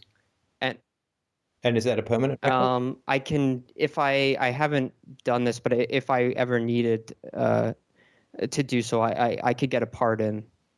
Um, if I went through that legal process, you can do things to to get it uh, dealt with. Right. And, you know, I mean, I'm completely on your side about this. I think that the war on drugs is despicable and vile. And this is why, I mean, I say to people, like, there's no high that is good enough to put yourself through this kind of risk. Right. Uh, and I'm, I'm incredibly sorry for what happened to you. And this is horrendous. But, you know, like, I didn't talk about, well, this woman went to a place where someone offered her a joint, and therefore SWAT team should have come in through the window and beheaded him with a And I and I get right? that. Right. But- so I uh, I'm entirely on your side with regards to this, and your view of the police, uh, who are they are enforcement robots. You program them, and they enforce. I mean, I don't know of any police. I'm sure there have been some in the history of the world who say this law is unjust. I refuse to enforce it. Right. I mean, they got a pension, they got a club, and you know they they kick out police who are too intelligent, right? And if you've got an IQ over 120, they're like, no, nah, no, nah, you'll be too bored. Forget it. We're not, like for some of the places, right? Right. So I, you know, I'm with you 150 percent. Um, if you want to have drugs in a free society, have drugs in a free society. Nobody should be able to interfere or throw you in jail or, or to scare you or put anything on your record or anything like that. I mean, assuming you're not driving a helicopter or flying a helicopter while stoned, I've got no problem uh, with you doing what you want to do with your own body. So uh, your view of the police, I think, is, uh, but uh, obviously emotionally very strong, and I can completely understand why that is the case. Uh, and um, how did you get uh, how did you get caught? Um, it was just really stupid. Uh, me and my friend were smoking uh, uh, from a bong in his car in like a parking lot late at night. Like we just pulled over into this parking lot, and um, I don't know if they were just Uh-huh. driving by or maybe there was some complaint or something. But we had the lights off and everything like that, and uh, they just came up to us and sort of asked us what we were doing and we were just like, oh, we were just pulled off to the side here. We're looking for directions of where to go on our phone, kind of thing. And they were just like, get out of the car. And we kind of just asked them, like, oh yeah, well, we're we can totally get out of the car, but can you just tell us like what the problem is, like what what did we do wrong, kind of thing. And they just kept saying, get out of the car, get out of the car. And we kept saying, well, give us a reason, and we're more than willing to comply. And they then just like ripped open the doors and threw us out of the car and slammed us up against the windows and put us in handcuffs. And then they literally went under my seat and found a gram of marijuana and then went under my friend's seat and found one gram of marijuana and just like held it up and they're like what the fuck is this? What the fuck is this and like we're just like oh it's marijuana and they're they i don't know it was like we were these evil horrible people like they were just really intense about it and like really serious and uh, pretty violent in how they uh, handled us so So you were going to drive stoned, right? Uh, my friend was, yeah. And what do you think of that? Um, I know that this isn't going to sound great, but um, I've just I've had a lot of friends who smoke weed, and um, it doesn't seem to affect their driving. They I know they could just be completely lucky, and that doesn't prove that it's safe or anything like that. Um, I guess it's just in my experience. Do you think that uh, do you think that marijuana lowers your reaction times? Uh, no, not in driving. Like I read this thing where it's like marijuana affects your brain, like the part that like does like mathematics and like calculating like math and stuff like that. Um, it really affects that part of the brain. Um, but the part where like you're you're actually like used to like driving is a really passive thing apparently on the brain. And um, from what I read, uh, these people were saying that it didn't seem to um, affect that in the same way as alcohol would.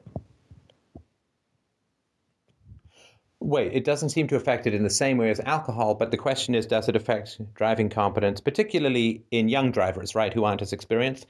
Like, it's never good to drive drunk, but if you've had 30 years of driving experience, then driving drunk is less bad because, I mean, not saying it shouldn't be wrong or illegal, but it is, um, uh, you've had lots of experience, right? Um, like, it's one thing if you're drunk and you've been an expert skier for 30 years, you can probably still ski down a hill. But if it's your second time on skis and you're drunk, then it won't be good, right? So you guys were young guys without a lot of driving experience uh, and um, were stoned, uh, getting stoned in uh, in a car, which then you would drive, right? Right. And I, I think this article was saying that it didn't affect that part of the brain. Um, but I know there are con- conflicting studies about that. And there's some stuff that says it does, and some. So I'm not certain about that. Um, I'm just sort of saying what I read. Um, Yeah, I, do, I don't know that a lot of people will have. I mean, if anyone can get me a, a study in the chat room, or Mike, if you can get me one in Skype, uh, I am curious. Um, it, it, would seem to me that uh, it would have an effect on uh, on driving, uh, but I'm certainly willing to hear evidence to the contrary. But when you were doing the part in the car, did you at that time have any certain knowledge about its effects on your friend's ability to drive? um, no, I just all I had was personal experience, so I, I didn't have any sort of certainty about it. Right. So you were certainly taking a risk, right? And not just with your own lives, but with other people's lives as well. Right. Well, yeah, he was driving, but yeah, I know what you mean. Okay, but Right. you no, were I'm there, right? I wasn't putting, I wasn't risking someone else's life, right? I was a passenger, so he- Well, did you tell him not to smoke because he's no, driving? I guess not. Right. It says no. You're laughing, but is this funny? Um, no, no. I, I guess it. Right. So, because I'm trying to like, I'm not trying to say that the war on drugs is good. Obviously not. Right. But I don't want stoned people driving. I'm just I, like I'm, I'm again I'm I'm happy to hear the studies or whatever if, if anyone can find something, but I don't want because driving is like on the highway in particular or you know uh, uh, you know you it's like split second. Split second uh, can can be a disaster. And uh, I am uh, um, I'm not hyper vigilant and I've never had a car accident but uh, I am very um, uh, aware that uh, driving is a split second um, problem. Right. Yeah, it is. I agree with that. Um, I again, I don't. I, I read that study a while ago, so I'd have to go look for it.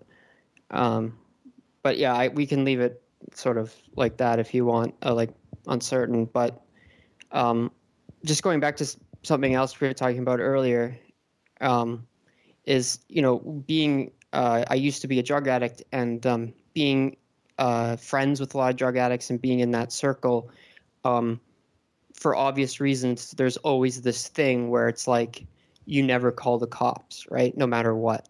Like calling the cops is not okay because there's drugs around. No one wants to get in trouble. So we would always come up with other solutions of, of dealing with problems that didn't involve um, the cops. So f- for me, it's like, oh, well, I know that there's these other solutions out there instead of putting someone in jail. Like there was one time when me and my friends we were all getting high, and this guy was on um, on a hallucinogen, and he was having a really really bad trip, and he was being like uh, aggressive and dangerous. Like he was just rampaging through the house, like punching holes in walls and screaming and knocking over tables and couches and all this kind of stuff.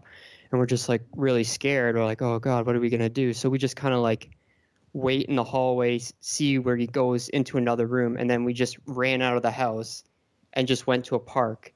And we just hung out at a park for like two hours or whatever. And then we came back home. The house was a mess and destroyed, but like he was gone. He just left somewhere and you know no one was hurt or anything property was damaged but um, you know we didn't have to call the police uh, we didn't have to get him arrested we didn't have to give him a record for that and you know i like yeah it sucks that the house was messed up but i almost even though he was doing something wrong it's almost like well if there's that other solution i'd rather not have this guy have a record i'd rather not this guy be in jail I don't know if that makes any sense or not. No, I get if you're doing a bunch of stuff that's illegal, then you don't want to call the cops. Right, right. But yeah, but I mean, but saying, but but the problem is you're extrapolating a sort of personal fear of the police as a result of illegal activities to some grand theory of police and incarceration, but not with any facts, right? So I mean, obviously, you but need even to. If, even if you're not, right? a, and and you're like, well, I don't know. Maybe I haven't read the studies in a while, but you know, you, you don't want to you don't want to fulfill this stereotype of like people who are stoned or just kind of dazed and and think they know stuff when they don't and all that. I mean, you don't want to you don't want to go counter to the stereotype. well, I, right? I'm just trying to give So, you my um, thoughts on it, and, and maybe those aren't very useful or anything, but um, I, I I just there seems to be better ways in my experience, and, and even though I'm not a drug addict now, and I, I haven't used drugs, um, and, and there's no threat of of you know going to jail because of that, I, I still would just be really apprehensive uh, about calling the cops, um, and, unless of course, No, unless it was that. like I understand that, but but but you want to uh, at least I think you want to distinguish between um, capturing a predator as opposed to you guys. Now, again, in a free society, I, I you know until I'm just reading an article here about there was a test actually where uh, the, the drivers. Uh, who were stoned? Uh, the, the instructor had to grab the wheel to stop this person from swinging wide and hitting the photographer, and all that kind of stuff. Uh, in, uh, driving under the influence, whether it's drugs or, or alcohol, I mean, a, a recent study 12% of drivers in America stopped on a Friday or Saturday night have been drinking. But it's a terrifying statistic. I mean, it's like, what, 35,000 people die on the roads every year in the US? Um, I mean, people are fucking nuts when it comes to driving under the influence. And uh, I don't know if they feel like they're immortal or bulletproof, but um, if stupidity causes its own demise, that's one thing. But if stupidity often causes the demises of the innocent, that to me is uh, crazy. A vehicle is a giant is a giant metal weapon. It's a tank, uh, and um, the people need to be clear-headed when they're driving. Um, and uh, I'm not happy that you guys, even in a free society, I wouldn't be happy if you guys were driving high as young drivers. And again, you know, the studies would have to come in and all that, but um, I generally think that a clear head is better for driving. I don't even like people to drive when they're angry because people drive like idiots when they're angry. Uh, you know, like you, I've had people, uh, you know, they come, I, I go the speed limit. I'll maybe edge over, I, I go the speed limit, but uh, I'll edge over to pass, but I go the speed limit. And, um, you know, partly because, I mean, I understand what can happen if uh, the police get involved in your life. right. And, um, uh, you know, people come up behind me, they're flashing their lights. It's like, no, fuck you. I'm going the speed limit. If you want to go and have an accident, go have it somewhere else. Uh, and then they'll, like, having people on a narrow highway, like, pass three cars and then just zip in before some truck comes along. And it's like, fuck you. You should not be on the road. Right. Like, fuck you. Go home and take the fucking bus because you are a monster and you're going to get someone killed who's innocent. And if you want to pull a Paul Walker and wrap yourself around a tree, that's your business. And the tree's business, and I'm sorry for the tree. But if you're going to be out there playing nice with big people, uh, with with this giant vehicular, massive sled of death uh, running around at 100 uh, kilometers an hour, then you need to be responsible. So I'm shocked. I'm always shocked at the number of people who do this kind of stuff, and uh, I'm incredibly sorry, and we don't have time to get into it. But I get that you know. I mean, I've talked about this many times. The degree to which drug abuse is the result of a highly dysfunctional Right. child uh, abuse, and obviously, I mean, correct me if I'm wrong, but I'm guessing that you didn't have the happiest time as a child. Right. No, of course not. Um, and yeah, I get I get the whole drug thing, and and and um, you know, I don't do that stuff anymore, so you know, you don't have to to worry about that.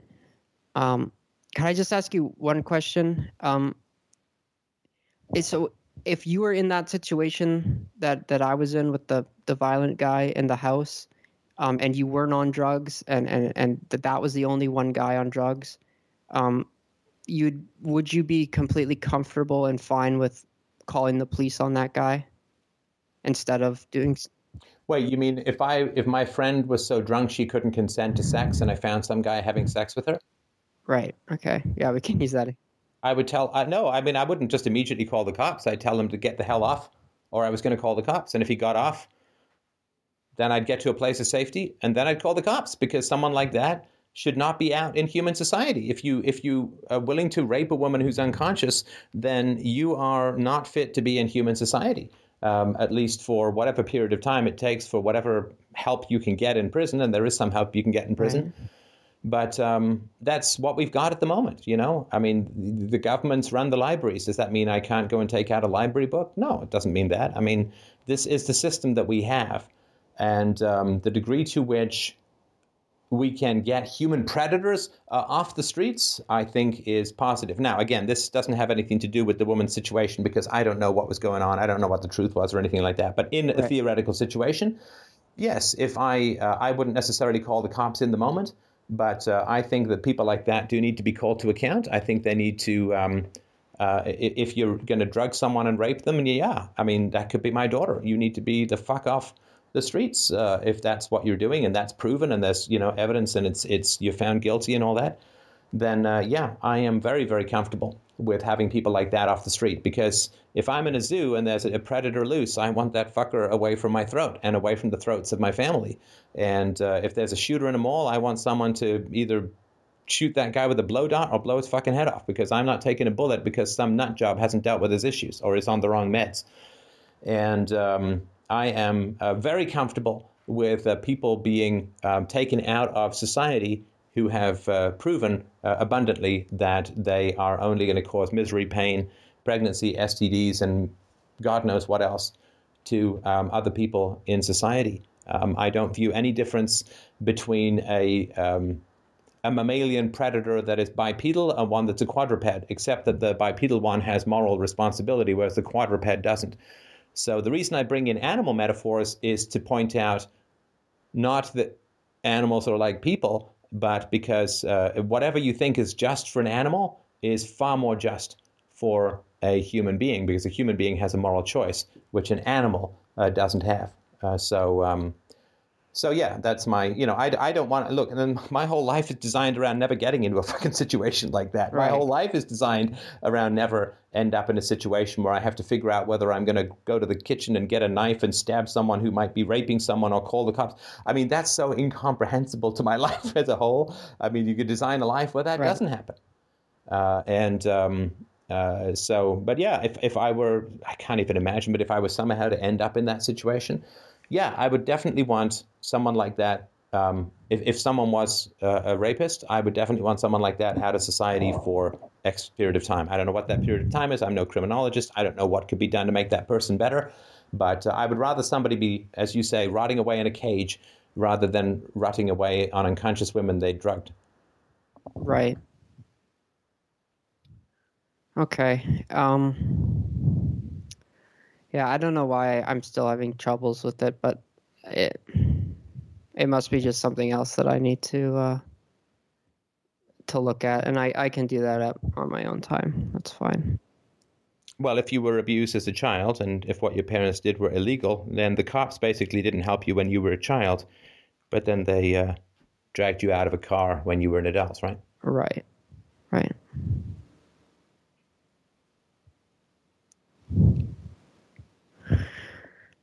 Okay. Well, um, yeah, I, I think that's that's that's good for me.